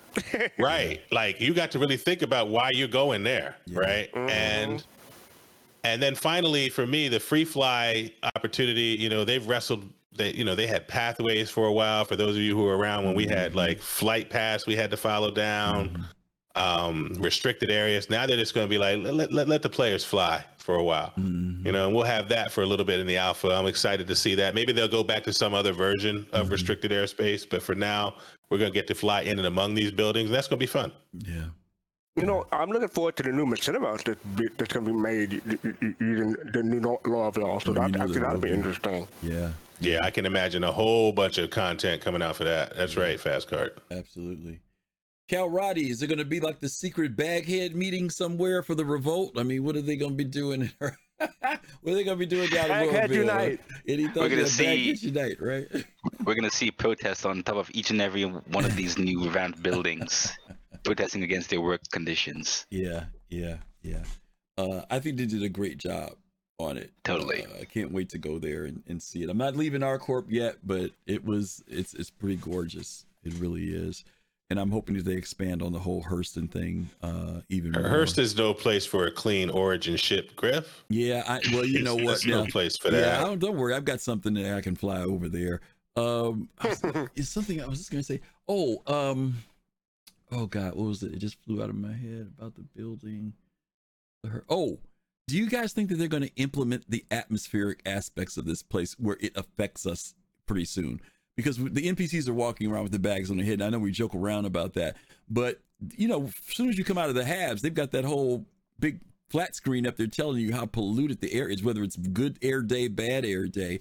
Do you think that they'll actually implement that as part of the gameplay? That you'll have to be very conscious of, you know, when you're walking around there breathing that stuff. Will you get sick? You know? Griffin, I already don't take off my suit when I'm when I'm around there. I'm just I'm just gonna you know double down on that. I'm just Okay. not gonna take off my suit at all. Okay. All right. Well, don't forget. My your- hope is my hope is that they will. I, I the first time I heard my own raggedy breath was when I had some sort of tier three injury over at Siege of Orison, and I was stumbling around and and breathing real Breathing hard. And I, my, what I yeah, what I thought to mm. myself is this is like living in Hurston. So my hope is that you walk around long enough without something on. Yeah. That that begins to impact you, and then all of a sudden you're wondering why am I raggedy? Am I? And that's why Mm. because you shouldn't be breathing those particulates in. That's that's crazy. So I, I would love to I would love to see that eventually impact you. Can you imagine dying on Hurston and, and regenning because it, because the atmosphere was bad? Yeah. That's gonna suck.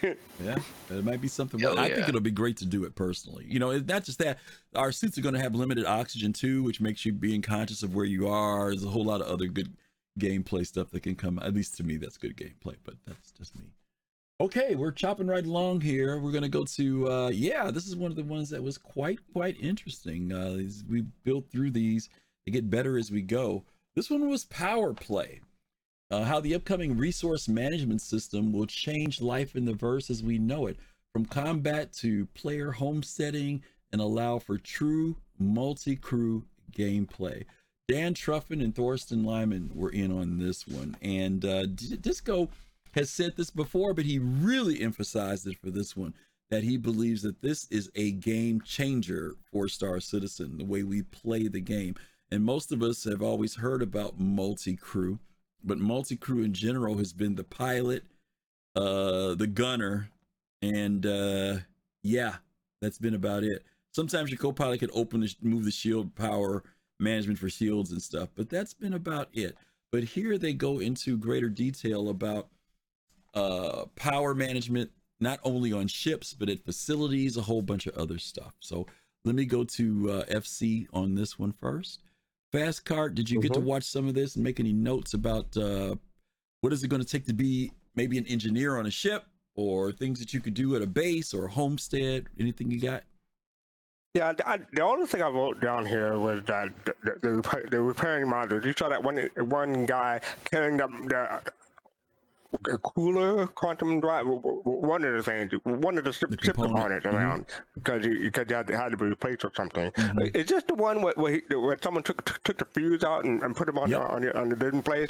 Yeah, yeah. So th- I, I think that'd be interesting. But you got you're gonna have to really know the layout of, of the ship that you're on in order to do stuff like that. Like y- y- mm-hmm. no more trying to just fumble around a Starfarer. You got to know. You got, you got to actually know where everything is on, on a Starfarer. And I just want to say that guy, not not this guy. The other, he he has an epic beard. I love his beard. Uh, BBG, thoughts about this power management, this resource management? Yeah, well, first of all, when I saw that Dan Trufin was involved in this, I felt like he was involved in the complexity and the layering of complexity on complexity with regard to the mining mining mechanics. Right. So I saw him and I said, well, this is a guy who's into that depth that I'm into that I want from the game over the mid and long term. So I was excited to see him as part of this and leading on this. The second thing I thought about, uh, and this is an old reference, so and, and I'm not going to apologize, but it's an old reference. Was there was a moment in Star Trek: The Motion Picture where Kirk came on board and made a determination that and and another captain that had been there through the development of the Enterprise had to belay that order because what he would hmm. have done was destroy the ship with that order Right. because he didn't know his ship. Mm-hmm. Right. This guy had been there through everything and know the ship. To fa- so to Fast Cart's point, what this will do is, you know, we will really get to know our ships. Hmm. Our ships will really, really matter. It's not just naming our ships, but we will know, hey, that third box back there for mm-hmm. fuse six, mm-hmm. that's the one we always have to change because I'm always adjusting my shields in a certain way that blows that fuse. And you know, like we are going to know our ships. And that for me makes the game so personal and intimate. Um, and that's before you get to the features like increased time to kill so that we can have things like um, vacuum and boarding and um, life support go out before we get blown up, make a decision to abandon ship. We're going to have all these things that come from resource management. I thought this was the uh, the most potentially game changing session of the day. Uh, and Jared had hyped it to your point. He had hyped it like that, and I felt that it was exactly that. Yeah, yeah. Cal Roddy, are some people going to be selling their multi cruise ships? Now, uh, Oh. now I'm saying this because I'm saying this for a couple reasons. Mm-hmm. Right now, multi cruise ships are pretty much automated, right? Right. Very seldom does anything fail. Uh, even if it does, you get a warning on your screen. You go land at a, some base and you know do a quick repair, and you're straight, right? There's Right. nothing that not too many things happen where you literally become stranded or disabled in space. So I've got this brand new nice freaking hammerhead, and I'm thinking I'm going to have AI or whatever that's going to be changing this stuff out and running down the halls and fixing things, only to find out that that is not necessarily the case. That there is a dependency on players to do some of these things. I'm not saying the NPCs won't eventually be able to do it. Maybe they will, but for now, all I see is people running up and down them halls changing stuff. So is this going to make people think twice about the multi-crew ship? In other words, can I manage it? You know, do I have the capacity? Do I have the relationship, the friends, or whatever to operate this ship well?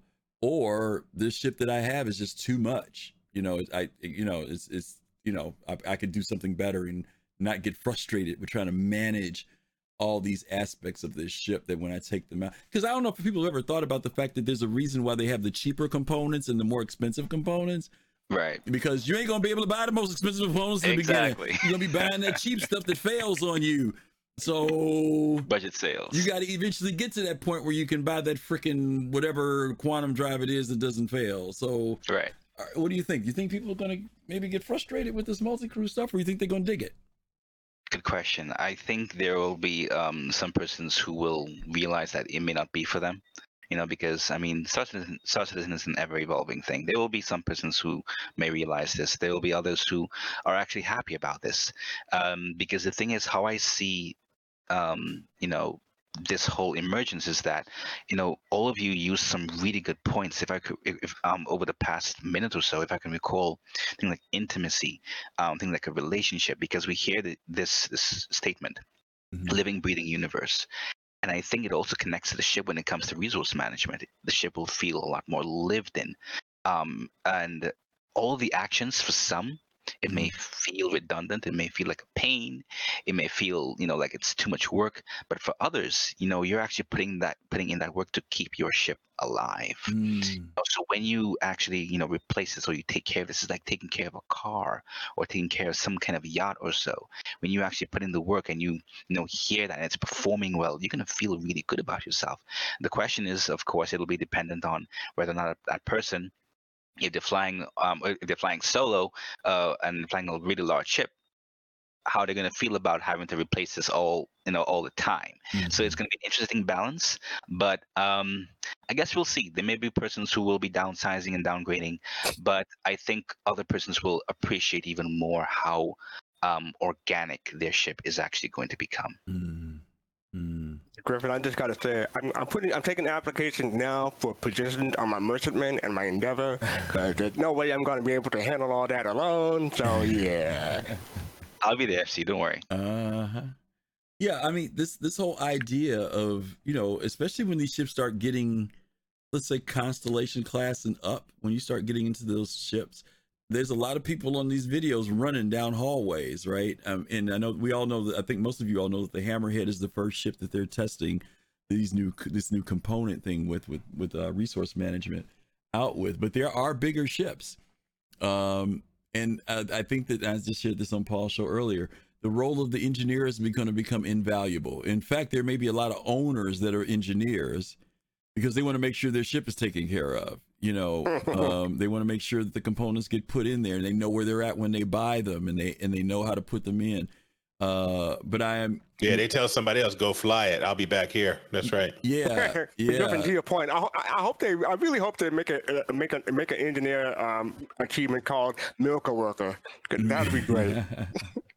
Yeah, I, I, you know, it'll be interesting to see. I, I, I'm looking forward to it because I think you're going to on some ships, you're going to have one engineer on ship ships. You may have two or three people who are there to keep you together, it, depending on what the mission is, right? If you're going someplace where you know you may be taking damage and things like that, one person may not be enough. You may not want to pull that turret gunner out to put out a fire or replace a component. You may want need them to stay in that turret, which means you've got to hire someone else to do engineering. But uh, you know, we will see what happens. I appreciate what Coder Nova said. Coder said Han Solo teaches us that banging on a panel and flipping a few switches should be good enough to keep the ship going. Yeah. Oh, that's needed. That's all you well, gotta do. o- Okay, on a Drake ship that may work. On an Origin and some, some other ship, probably not. okay. Yeah, Dan Trufin, I agree with you, uh, Kel, or who's the BBG? Uh, Dan Trufin always brings it. What did you guys think about this stuff here? They introduced gravity, they vacuum, Oh, oxygens, yeah. all these good things Love that it. got introduced. What did you guys think about this stuff? I, I think that you know we are going to have to go beyond the next step now is you know we fir- our first step was remember to put our helmet on when we went outside mm-hmm. our next step now will be paying attention to our ship because this is also going to be accompanied if i'm not if i remember correctly with you're not going to be able to wear any old armor to sit down and fly a ship Mm-hmm. right? So you may have uh, owners of ships not only who don't want to fly and want to be an engineer, but want to be an engineer back there in armor because they know that stuff is happens, gonna huh? happen, Yeah. right? Stuff Yeah. is gonna happen, Yeah, you- and uh, yesterday, Fast Cart, you said that fire looked really good. I agree with that as well. Yeah. And and this uh, this stuff here is um, we heard about it a long time ago, and it's all coming together now. It's very exciting. Mm-hmm. Mm-hmm. Yeah. I'm I'm excited for just being able to control life support systems. This also brings up this piece about how do you extinguish a fire, right? Because that was a subject that came up once before. Uh, is it because we have the fire extinguisher, which you know CIG had been working on, or is it because you know your systems well enough where you can go to the panel and close off a bulkhead, or you know create a vacuum and get all the oxygen out of that area, and hopefully not kill your friends at the same time, I was going right? to say which is that. another factor, right? what if you have crew back there? Yeah, I mean, th- but those are you're or right. That's what you got to or think kill about. your enemies, Yeah, or, kill, your boarding enemies. enemies. Kill your boarding enemies. There's a I'm little, pretty sure they're going to have a helmet if they're boarding. that's true. They could. They could. So this is how I take FC's ship, huh? Yeah, this is how you take FC ship. Got yeah. I'll keep that mind. Uh, what was interesting here was in one of those scenarios that, which they sped up was that they allowed it to burn where the fire ended up burning off the oxygen in the room. And they said, does the person die because of lack of oxygen, or they do do they die because they're consumed in the fire? Uh, there was the shot there with the group of people in one room. Uh, I would hope that the oxygen deprivation happens over a slow period of time to a certain degree. Uh, I know they kind of look kind of fast when it happened there, but I, I would want to, you know, that you it happens and you start to realize that's what's going on. A- Asphyxiation. Dang, Griffin, you want people to suffer. Okay, I see no, how you are. I just don't think you should just drop dead. That's all. I think I think there should be a, just a moment of asphy- asphyxiation at the very least. Uh, the Well, and, gravity. and and and Kaizen Black Sky Allegiance makes it clear that is that when you talk vacuum and venting a room, that's what I'm talking about. I, you got armor on. It don't matter. You got armor on. If you I get- open up the airlock, out. Yeah, you get sucked Mm, right, right. on out of there. Yeah, yeah, good point. No, the correct acting, it, actually, it's called blown out. I learned that in Star Trek TN. No, I'm not right yet. probably right. Probably right. Blown out, sucked out, out. Mhm. One last thing is the gravity. Did you guys see they have full gravity? Then you had like a, a light gravity, and then you had like full EVA type thing with no gravity. What'd you guys think of that? They're showing that now, in fact. I keep jumping in here. I'll just say real quick that yesterday I said in, in our little chat, I can imagine some folks running their ship with zero gravity because it Mm. just it would disorient once you get used to moving through your ship with zero gravity. Any boarders, anybody that's not used to that who comes on board, they're going to struggle with that. That's another thing that slows them down that allows you to manage them. So And they would tie this then- in with the new you- you're gonna have EVA. trouble- I'm sorry. Go ahead, fast cart. Now, then you, you're gonna have trouble when you land on planet because you won't be able, you, won't be able to remember how to walk. I'm, I'm joking. The the other thing that it does is it ties in the new EVA technique, right? Because remember that Push now roll. your hands, you touch push Right. roll. So yeah, Yeah. those can now be incorporated along with that as well. Uh, but it's definitely good for tactical reasons, right? I mean, if somebody's going to board your ship, you know, you can be prepared for them to come in and maybe take advantage of the fact of, of either the light gravity or no gravity. That's another option. I'm more concerned about what happens when your systems get knocked out and restoring gravity. Uh, not to mention what happens to the water in my 890. So we'll talk about that later. oh, that's that's All that's right. true. okay. Listen to this last. Now we see what you're worried about. That's all I'm worried about, right? I got to clean up all that water later on. All right. Listen to this last segment, Talking Ships, which is always a favorite of the community. Uh, the annual presentation from the ship teams, discover the latest vehicles th- throughout the pipeline, from concept to newly flyable, and a new twist to this year's voting on a new ship to come. This was John Crewe, Ben Curtis, and of course, Paul Jones. Um, here we are with these new vessels or these new vehicles that came out uh, that Star Citizen introduced. Uh, let's start with the very first one, I think, which was the Crusader uh, Spirit. Which, uh, man, did you guys expect Crusader to be the one to put out a new ship? Because they caught me off guard. Best guard? Nope. Can, uh, okay, let, let, let, let- me clarify. For the past couple of months, people, people you've been asking uh, hope and hype. I've been saying uh, the Starliner and Endeavor. I'm I'm halfway right when it comes to the Starliner because this is the precursor to the Starliner when it comes to the design language. So I'm I'm going to claim credit for that. I'll give you half credit. Okay. All right. Cal Roddy, what about you? Did you expect Crusader to come up with something?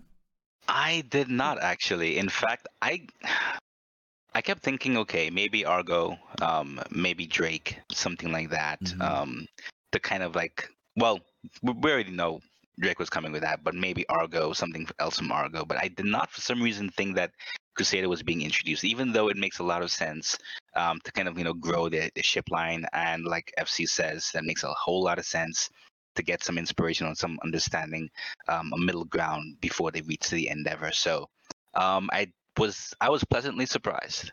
Pleasantly surprised. Yeah. Uh, BBG uh, Fast Cart kind of went where I was going to go with this a little bit. This is definitely their precursor to bringing out the Starliner Genesis, this the Genesis. Um, and and you know you can kind of see this as a smaller version of it because they talked about the mix master and all that stuff in relation to this. What did you think about them? Though they dropped three, three variants, right? And none of them are a fighter necessarily, right? You've really got a uh, a cargo vessel, you've got a bomber, bomber fighter, I Okay. guess, and then you've got the uh, executive, the E. Uh, what were your thoughts about them dropping these out? Yeah, I didn't expect Crusader to drop at all. Mm-hmm.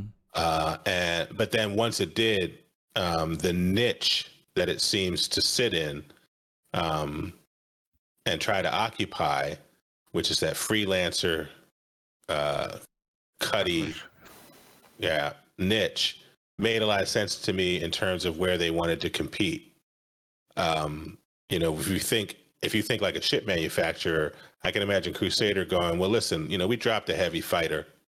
Um, we're not really going to try and challenge the Gladius and Arrow in the light fighter category. They're dominant, right? Um, but you can imagine them going, well, hey, you know, as we ready our Genesis Starliner, we believe that there's a market there.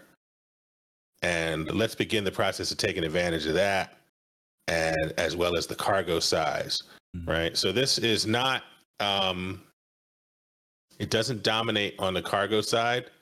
Um, and I also think, to, to be even really frank, I think developers like the Crusader design language because it's just good looking, right? It is. Better than original. Yeah, it's wait, just wait, good wait, wait, looking. wait, wait. First of all, let me tell you something.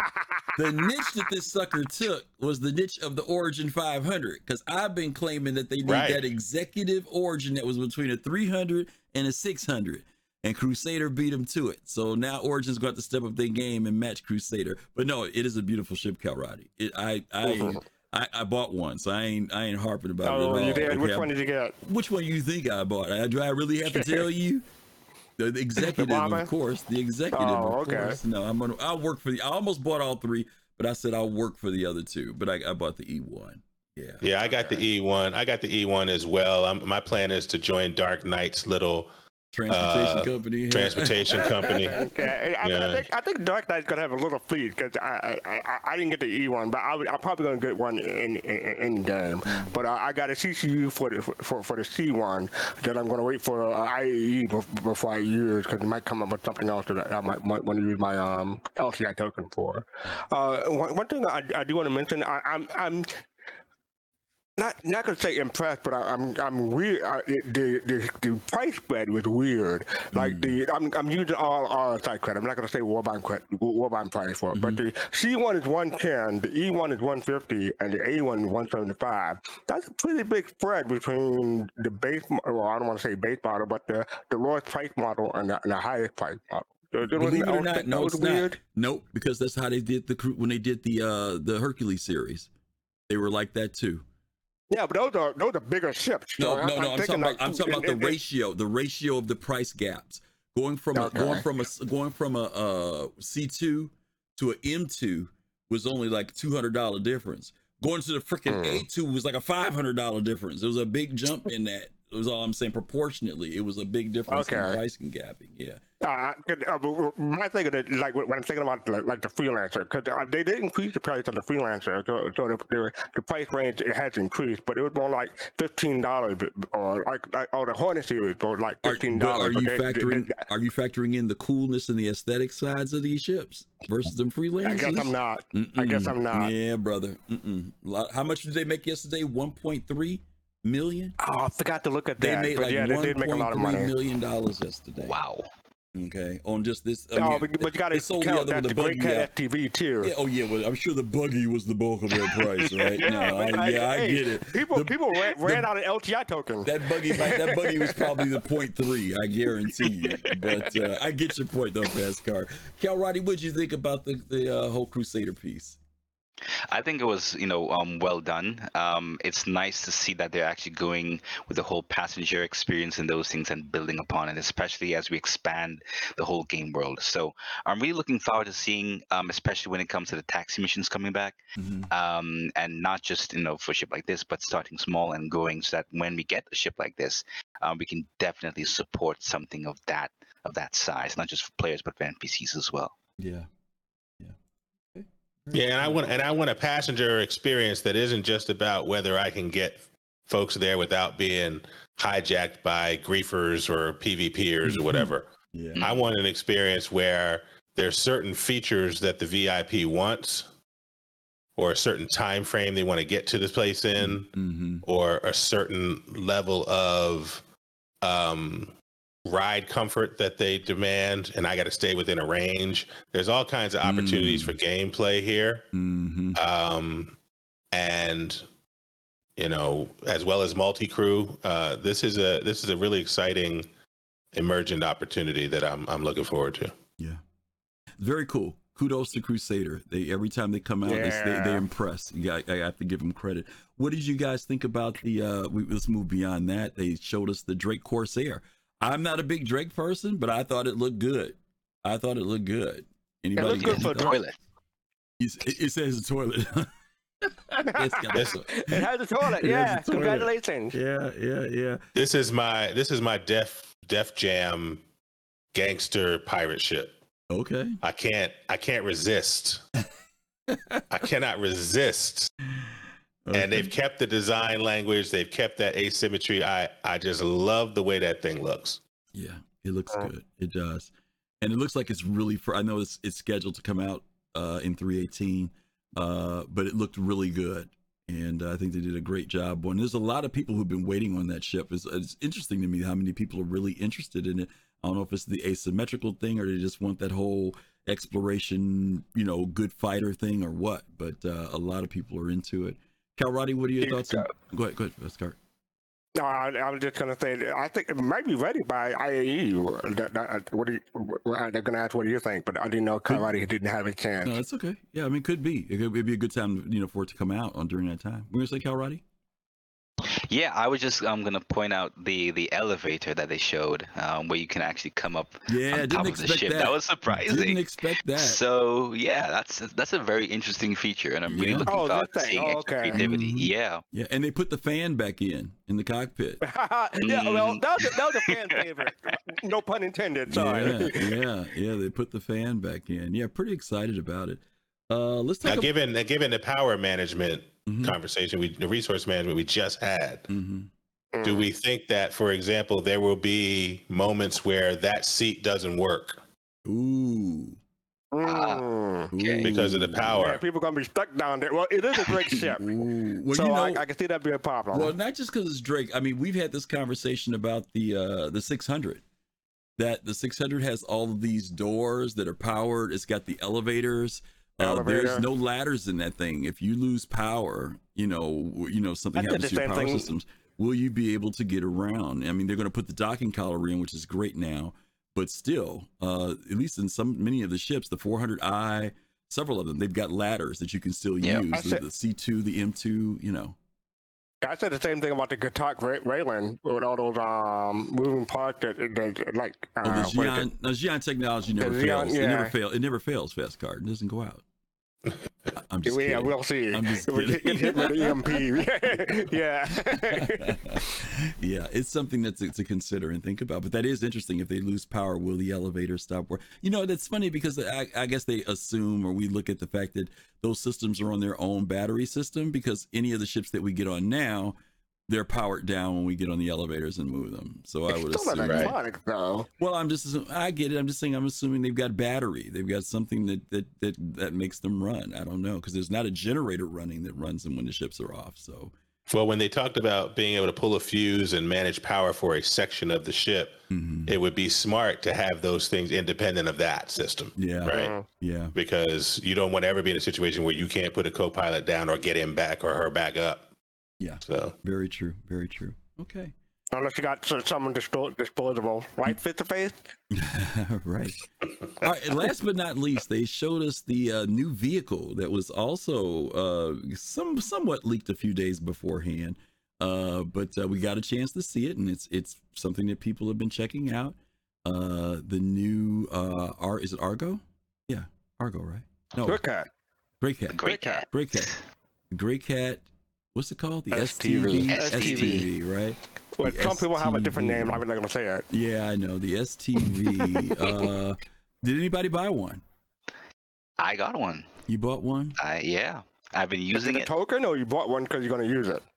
I, I, I just to use it. I've been actually really enjoying it. Um, you know, I've been just testing it out to see, you know, how um, putting myself into conceptual uh, situations, uh, especially when doing like the um, uh, that bounty um, clear all targets, or um, you know, I think it's a twenty thousand alpha UEC mission where you can't land close to the close to the bunker. Mm-hmm. So I equip my my Greycat and has two um, weapon racks, one on each side, so you can equip SMGs and rifles on it. Um, and then you have uh, space in the front uh, for two 1.8 SCU boxes, and you have a trunk in the back where you can put your guns and those things. I think that's also two 1.8 SCU in total, or I can't remember the, the, the, total inventory size. But it's a really, really neat ship. I really enjoy using it um, and yeah, it's it's really nice. It's really compact, um, handles well, I think as well. Uh, so I've I've been really really enjoying it. So I'm looking forward to the PTV rework as well as I think it, it's the uh, another vehicle. I think it's the UTV or I can't remember. All right, got it. Yeah. So yeah. I'm also interested in the fact that that thing has a spare tire, which is interesting to me. Mm. Because we always say when CIG puts something in that's obvious like that, it's not just there for aesthetics. So I'm curious as to whether or not there will be you can get a flat tire in this. FC, you said So- you bought. Oh, go ahead, Cal Roddy. Go ahead. Oh, so just to briefly touch on that, I think in one of the PTUs or live, uh, there was one point where for the for the Tumbril Cyclone, uh, the the wheels they kept coming out, you know, and um, and you were able to, yeah, well, you couldn't really do anything about it, especially if you know you're driving on some cliff and your wheel just kind of falls out. That was a bug, of course, or Right. some kind of design issue. But imagine some something like that happens, you know. So it it could be a flat tire, it could be the wheel just being damaged and just coming out, and you can't really retrieve it, and you'll have your your spare tire there, Mhm. and you can just replace it that way. Yeah. So, Cal Roddy, when that happened, did the Joker get away? Yeah, he did. I- I, I was gonna say yeah. Yeah. Okay. FC, you said you bought some. but Are you buying it for token or because you want the vehicle? I already have a couple of tokens. I haven't bought one yet. But Oh, you- oh, I- haven't? if, if I do get one, it'll, it'll be a token. I was just looking at my hangar. I do have a PTV. That's from the referral bonus. I can't do anything with it. Can't can't upgrade it. Can't Mm-hmm. Right. change it. So i- i- if, if I could, I, I would have changed that to a to a, a STV, but I can't do anything with it. Okay. BBG, what do you think about the uh, STV? Yeah, I picked up one on, but on store credit, uh, just to test it out. Okay. Um, and to see with these speed changes what that was like. Um, you know, I was over at microTech and uh, out there uh, underneath the uh, the trans the tramway on the way to the uh, the space station. I mean the uh, uh, the spaceport, and um, it was fun. You know, it sounds good, it feels good.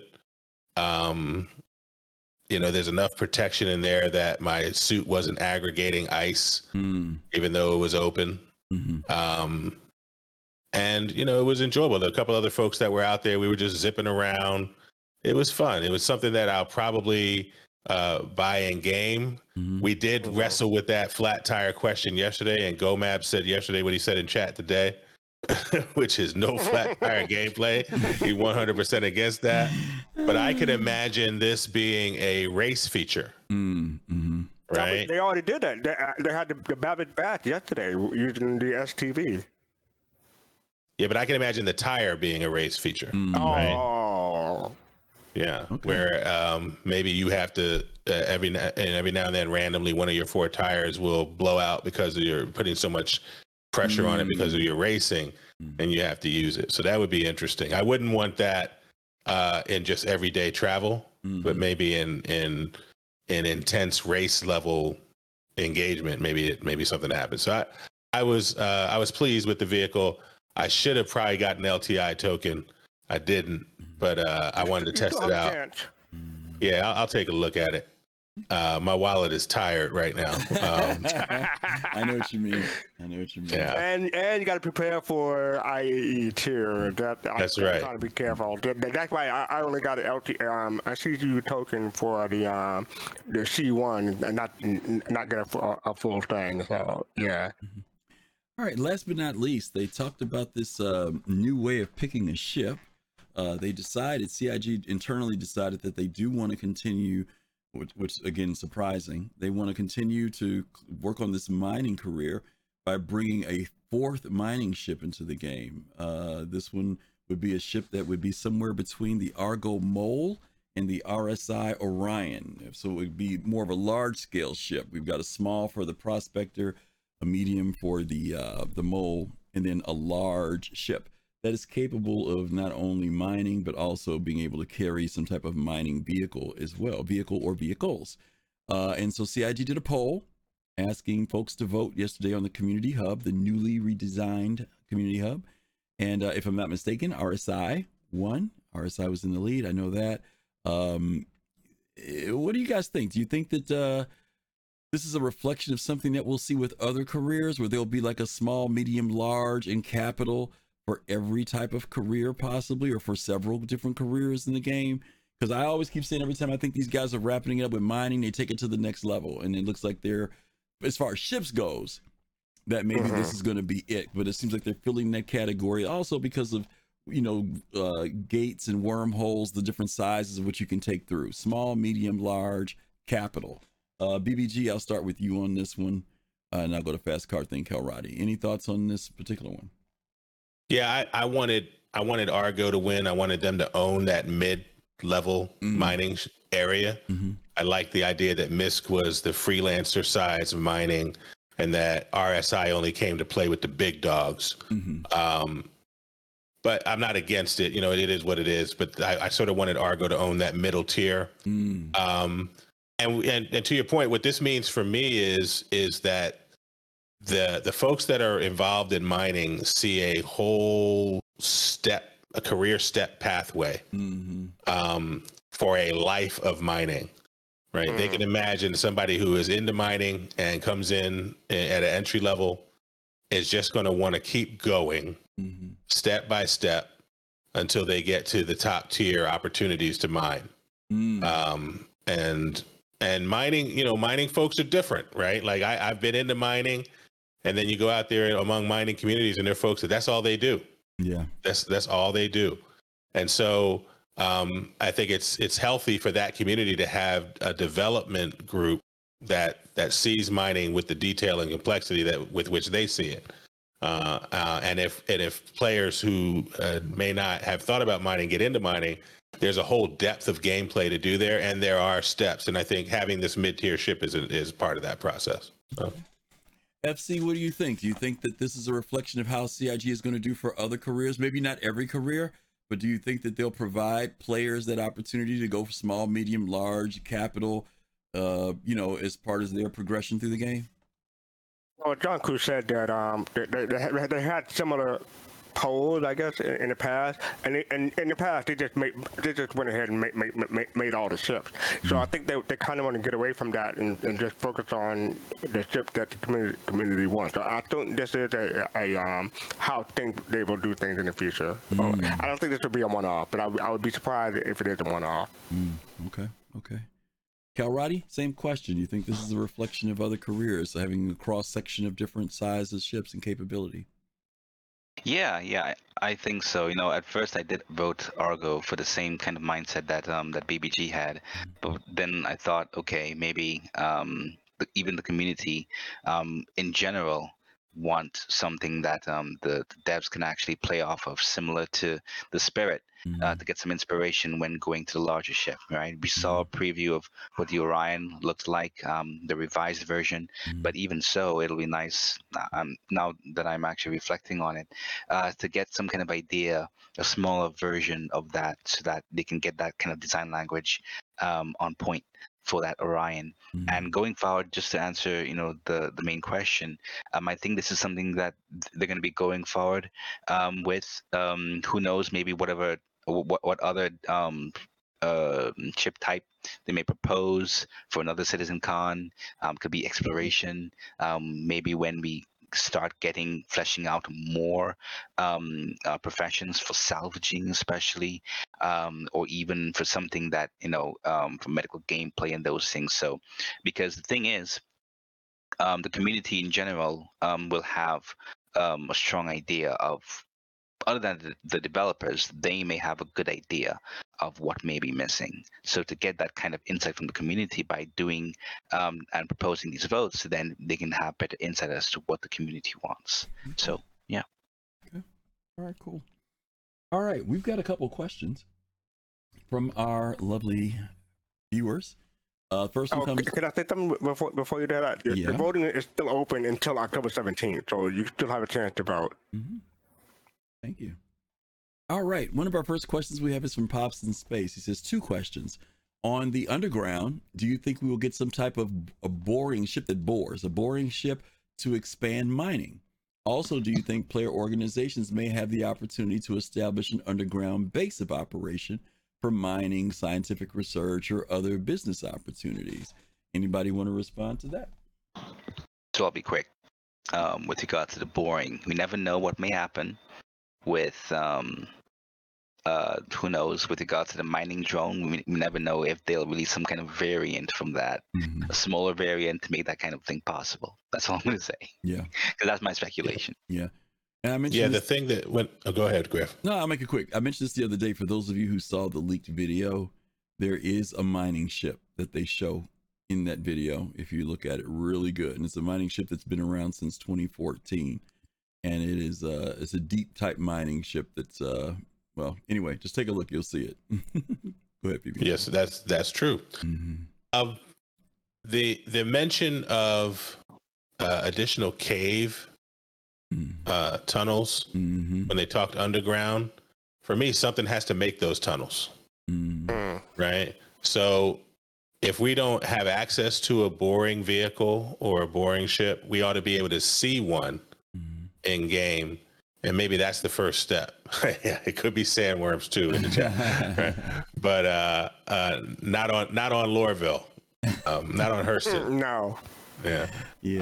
Um, but uh, my hope is that we see the vehicle that makes those tunnels, Mm-hmm. uh, and then maybe you know over the longer term gain access to that. eventually. There was a lot of talk. I don't know if you guys noticed it yesterday on several of the uh, sections where they kept talking about player homesteads.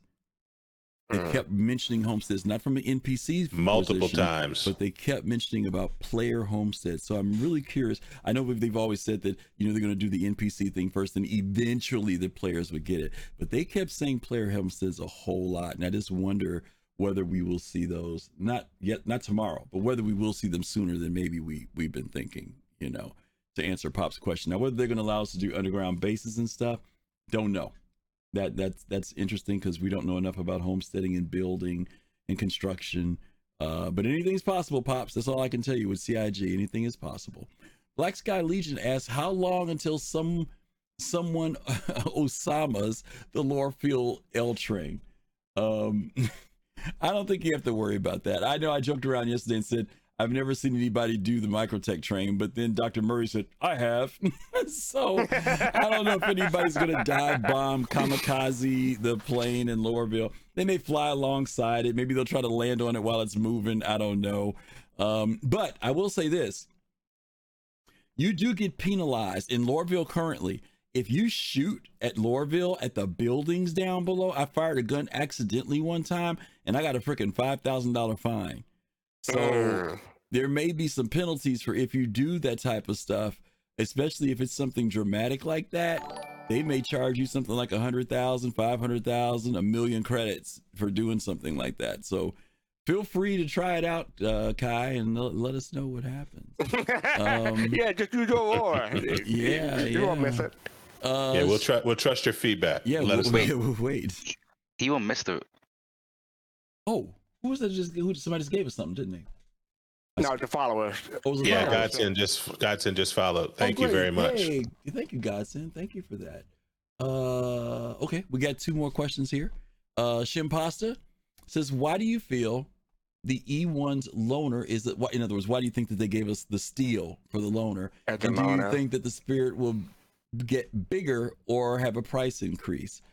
Uh, I'll let you guys answer that. No, I'll, I'll answer you. So, I have answers. I, I- the E1 definitely will get a price increase because it, it's a concept, of, and all concepts have to get, get um get price increase. And thank you for that face to face for the subscription. Thank Fizz. Appreciate it. Absolutely. Yeah, it will. I mean, I- all of them will, will get a, a price increase. The Yeah. E1, C1, and the um, always from yeah, concept to yeah. hangar, there's always at least one price increase. Always. Exactly. Mm-hmm. Yeah, and when it comes what was the other to why we got why we got the steel as the as the loaner, when you when you drill it down, what else is in the price range? Right. Remember we talked about this thing sort of being freelancer cutty sitting in that in that in that niche. What else is in the price range that could be tantamount to a transport? Yeah. Right. That's sort of that's sort of where it is. I mean, there's not really anything else, which is Nothing part of the reason why you Mhm. can imagine Crusader building the spirit, right? To fill to fill out that that mm. opportunity. Yeah, it's just weird that that's more of a drop ship kind of thing, I guess. You know, it's like two hundred. It's it's Drake's version. Yeah, It's Drake's version of luxury transfer. Oh my God. Fair enough. Okay. They tell you they tell, you come you come you come to get a VIP seat. They tell you get on a t- get on a gun. Get a good grab a turret, huh? Okay, yeah, grab a turret. All right, we got another one here. This is from uh Poutine Barbecue. Uh when they say a ship is finished, polished, passed, such as the Hull C, where in the process is it ready for flight ready? Uh believe it or not, that's Ooh. like that's like the latter stage of polishing. When they say polishing, that's usually when they're they've gone and gotten information about what is wrong or what needs to be done and it's usually final pass usually it's either final pass or right before final pass when they say polish so Yeah, so it's true. it's almost there yeah it's almost there in other words so and i really believe we're going to see that at iae that's the other ship i believe because since the Hull A is in now i think we'll see the Hull C um and then last but not least we've got one from uh who is this from Okavion. Uh, what do you think of the remote retrieval button shown in the mobiGlas of Squadron 42? Oh, Should this yeah, be added to the PU also? Yeah, I Uh, posted on that mhm. uh, on in Twitch. I posted three screenshots of that new mobiGlas, and that remote retrieval button was intriguing, wasn't it? mhm. I um, Explain to everybody I- what I- that is because some people Well, may not know. yeah, um, what it looked like it was was, and this was when they were talking Squadron Forty Two. So um, the question is the right one in in terms of where else we might find it. But it looked like you could press that button, and there was it was in a section called ship. If I remember correctly, I'm not looking at my Twitch right now, but it's like ship features. So it's a little subsection of the mobiGlas that was focused on your ship. And it looked like there was a fighter in there and that you could maybe press that button and maybe uh, the ship, wherever you were, would come to you. Right. Right. Um, Some of you which seen that was feature in Elite. right. Right. Do you know about Um, that fast ve- cart? Do you know about that in, in No. Elite? No. B- BBG, tell them what it does in Elite. So you can send your ship away uh, from you, whether you're in a, a ground vehicle or on foot. You can send your ship up to the sky so that it can't be attacked. Mm-hmm. It's out of sight, uh, and then you can call it down to you wherever you are as well. Mm-hmm. Um, um, and so, you know, that type of feature it would be interesting. Uh, I'd love to see us, uh, from a gameplay standpoint, earn that feature and not have it just be standard operating Mm. procedure for every ship. Right? I'd like to see you have to add a type of component Install for it. that. Yeah, you got to install like a remote system, huh? Well, with with with stri- with costs and benefits, right? Yeah, So maybe you have to uninstall something else to get that, right? Like I'd like to see Real choices. r- r- Real quick before I cut out, I just want to say this is going to be my Knight Rider dream. I've always wanted to do this in, in, in, in, in a game. I've just read my watch say, "Kid, "Come, come pick me up," and then my, my ship come, come and just pick me up. That'll be awesome. Yeah, it would be. So I'm going to say the opposite of it and a little bit simpler thing as to why I saw that. Okay. Uh, we know that the Hangar Manager app is going to allow us to spawn ships and manage ships away from the ASOP terminal. Mm-hmm. I was thinking that maybe that this could have been a stripped down version of, things that we will ship. not need. Calling Yep. up a ship from your mobiGlas. Yeah. Thanks for Because rating on the parade, Cal Roddy. We appreciate that. So let's move on now. No, I'm just kidding. Go ahead. so yeah, so that's what I was thinking because there are some things in Squadron 42 that the Hangar Manager app we wouldn't need, right? Ah, And yeah. things like retrieving the ship using the Hangar Manager app that we will need in Squadron 42. So Mm. there could be a chance that in the Squadron 42 mobiGlas, if that is with regards to that, we can possibly just choose which ship that we want to retrieve and then click on remote retrieval. I know I'm I know I'm waiting on your Uh, you just took all and the then with air the out of my Manager heart because I in was the you. we'll me have more things. See, me and BBG are old elite players, so I was like, that's where my brain went. But yeah, you're probably right. But okay, we'll see. Yeah, I, I don't even I don't even feel it now. You keep that old button. Hey, keep that Right. old button down. Yeah, I know. Oh my god. Yeah, you're probably right, Cal. This is why we can't have nice things. We, we had our we had our moment of theory crafting, BBG. Okay, we had our moment. Okay. And, and Kyle Roddy stomped all over it. That's all right though. It's all right though. Okay. Okay. All right. Before we wrap up, c- c- could I give uh, some other thing that I noticed about the, about the preacher? This is like 30 seconds. Uh-huh. So in the opening, they talk about how many accounts they had. 4.1 oh, over 4.1 million accounts, but only 1.71 million of those are backers. I thought that was interesting. And he gave us the updated number on their staff. They say 835 staff. And I, I, I and in the middle between the, the different presentations, I love how they're mixing drinks at the bar. Oh, they have a new studio now that, that we, we haven't talked about, the, the, the Constellation Phoenix. That looks awesome. I love the, the window and everything. And I thought that was um that, that was cool. Oh, and in that last presentation, I, I forget his name. I, I was I tried I was trying to look it up, but I couldn't find it. But the Squadron 42 guy who was sitting next to Chris Roberts, he tried to say something about aliens or life forms or something like that, and Chris Roberts say he, he- Chris Roberts cut him off. I thought that was telling, so that maybe we'll see something about aliens or fauna or something like that sooner rather than later. But we'll see. Yeah. Fair enough. Yeah, I'll jump in just real quick with a list of quick things. The only constant is a great name for that Connie Phoenix. Um, Jared reminds us all the time that in game development, the only constant is change, and I love that as the name for his ship. Um, and you know, this thing was about three hours, three hours twenty. when Chris and the other gentleman came on board. and they spoke for about two hours and 20 minutes. you can't And- complain about Chris Roberts not talking. No, you can't, but I can't I can't today. I still have I have to go back through that because the notes that I took there was so much it was so rich a conversation that I think it might be a whole nother Soul Citizen show to talk about just Yeah, that y- y- section. yeah, which, which is why you don't see it on the list. Right. Okay. Yeah. I was wondering too. All right. Griff's like, I do things for a reason. hmm Yeah, which is why it is not on the list because we will have that conversation because the conversation is, uh, you know, as I mentioned earlier, you know, where's Chris Roberts? Uh, do we want to see Chris Roberts? You know, there's both sides to that coin, but we will talk about Squadron uh, at an upcoming show. So let's uh wrap it up here. We've done our Q and A. We're gonna show you guys amongst all this information you guys got dumped on you yesterday and all of the stuff that we dumped on you today.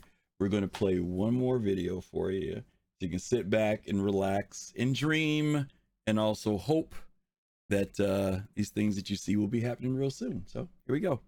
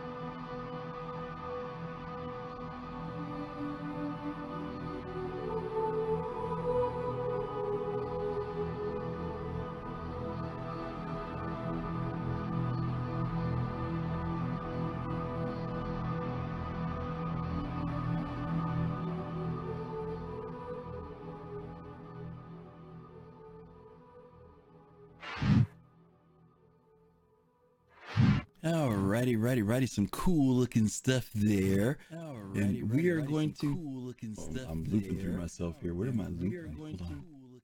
I'm looping through myself. I get for looking. I was looking for the Discord because someone asked us for our Discord. There we go. All right, so we're gonna cover that whole Squadron 42 thing later, but uh, yeah, some cool looking stuff there. Um, we want to tell you guys, thank you guys so much for hanging out with us tonight. We're over a little bit. We got we're over a lot, uh, but we appreciate you guys being here. Uh, Fast Cart, tell them about Thursday. What we got going on? Thursday is our community talk show.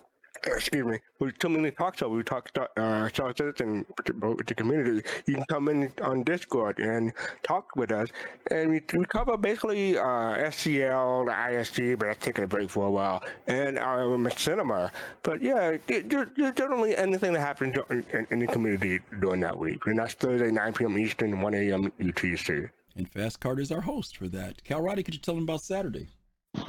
Yeah, sure. So on Saturday, 11 a.m. Eastern Time, we are talking about Soul Voices. We talk about all the stuff that the community talks about, their concerns. We pull from th- things from all over the place, Spectrum, Reddit, everywhere. We, you know, give our opinions. We want to hear your opinions. So come in. You know, we want to hear from you. Engage with us. It's Saturday, 11 a.m. Yeah. The old man forgot.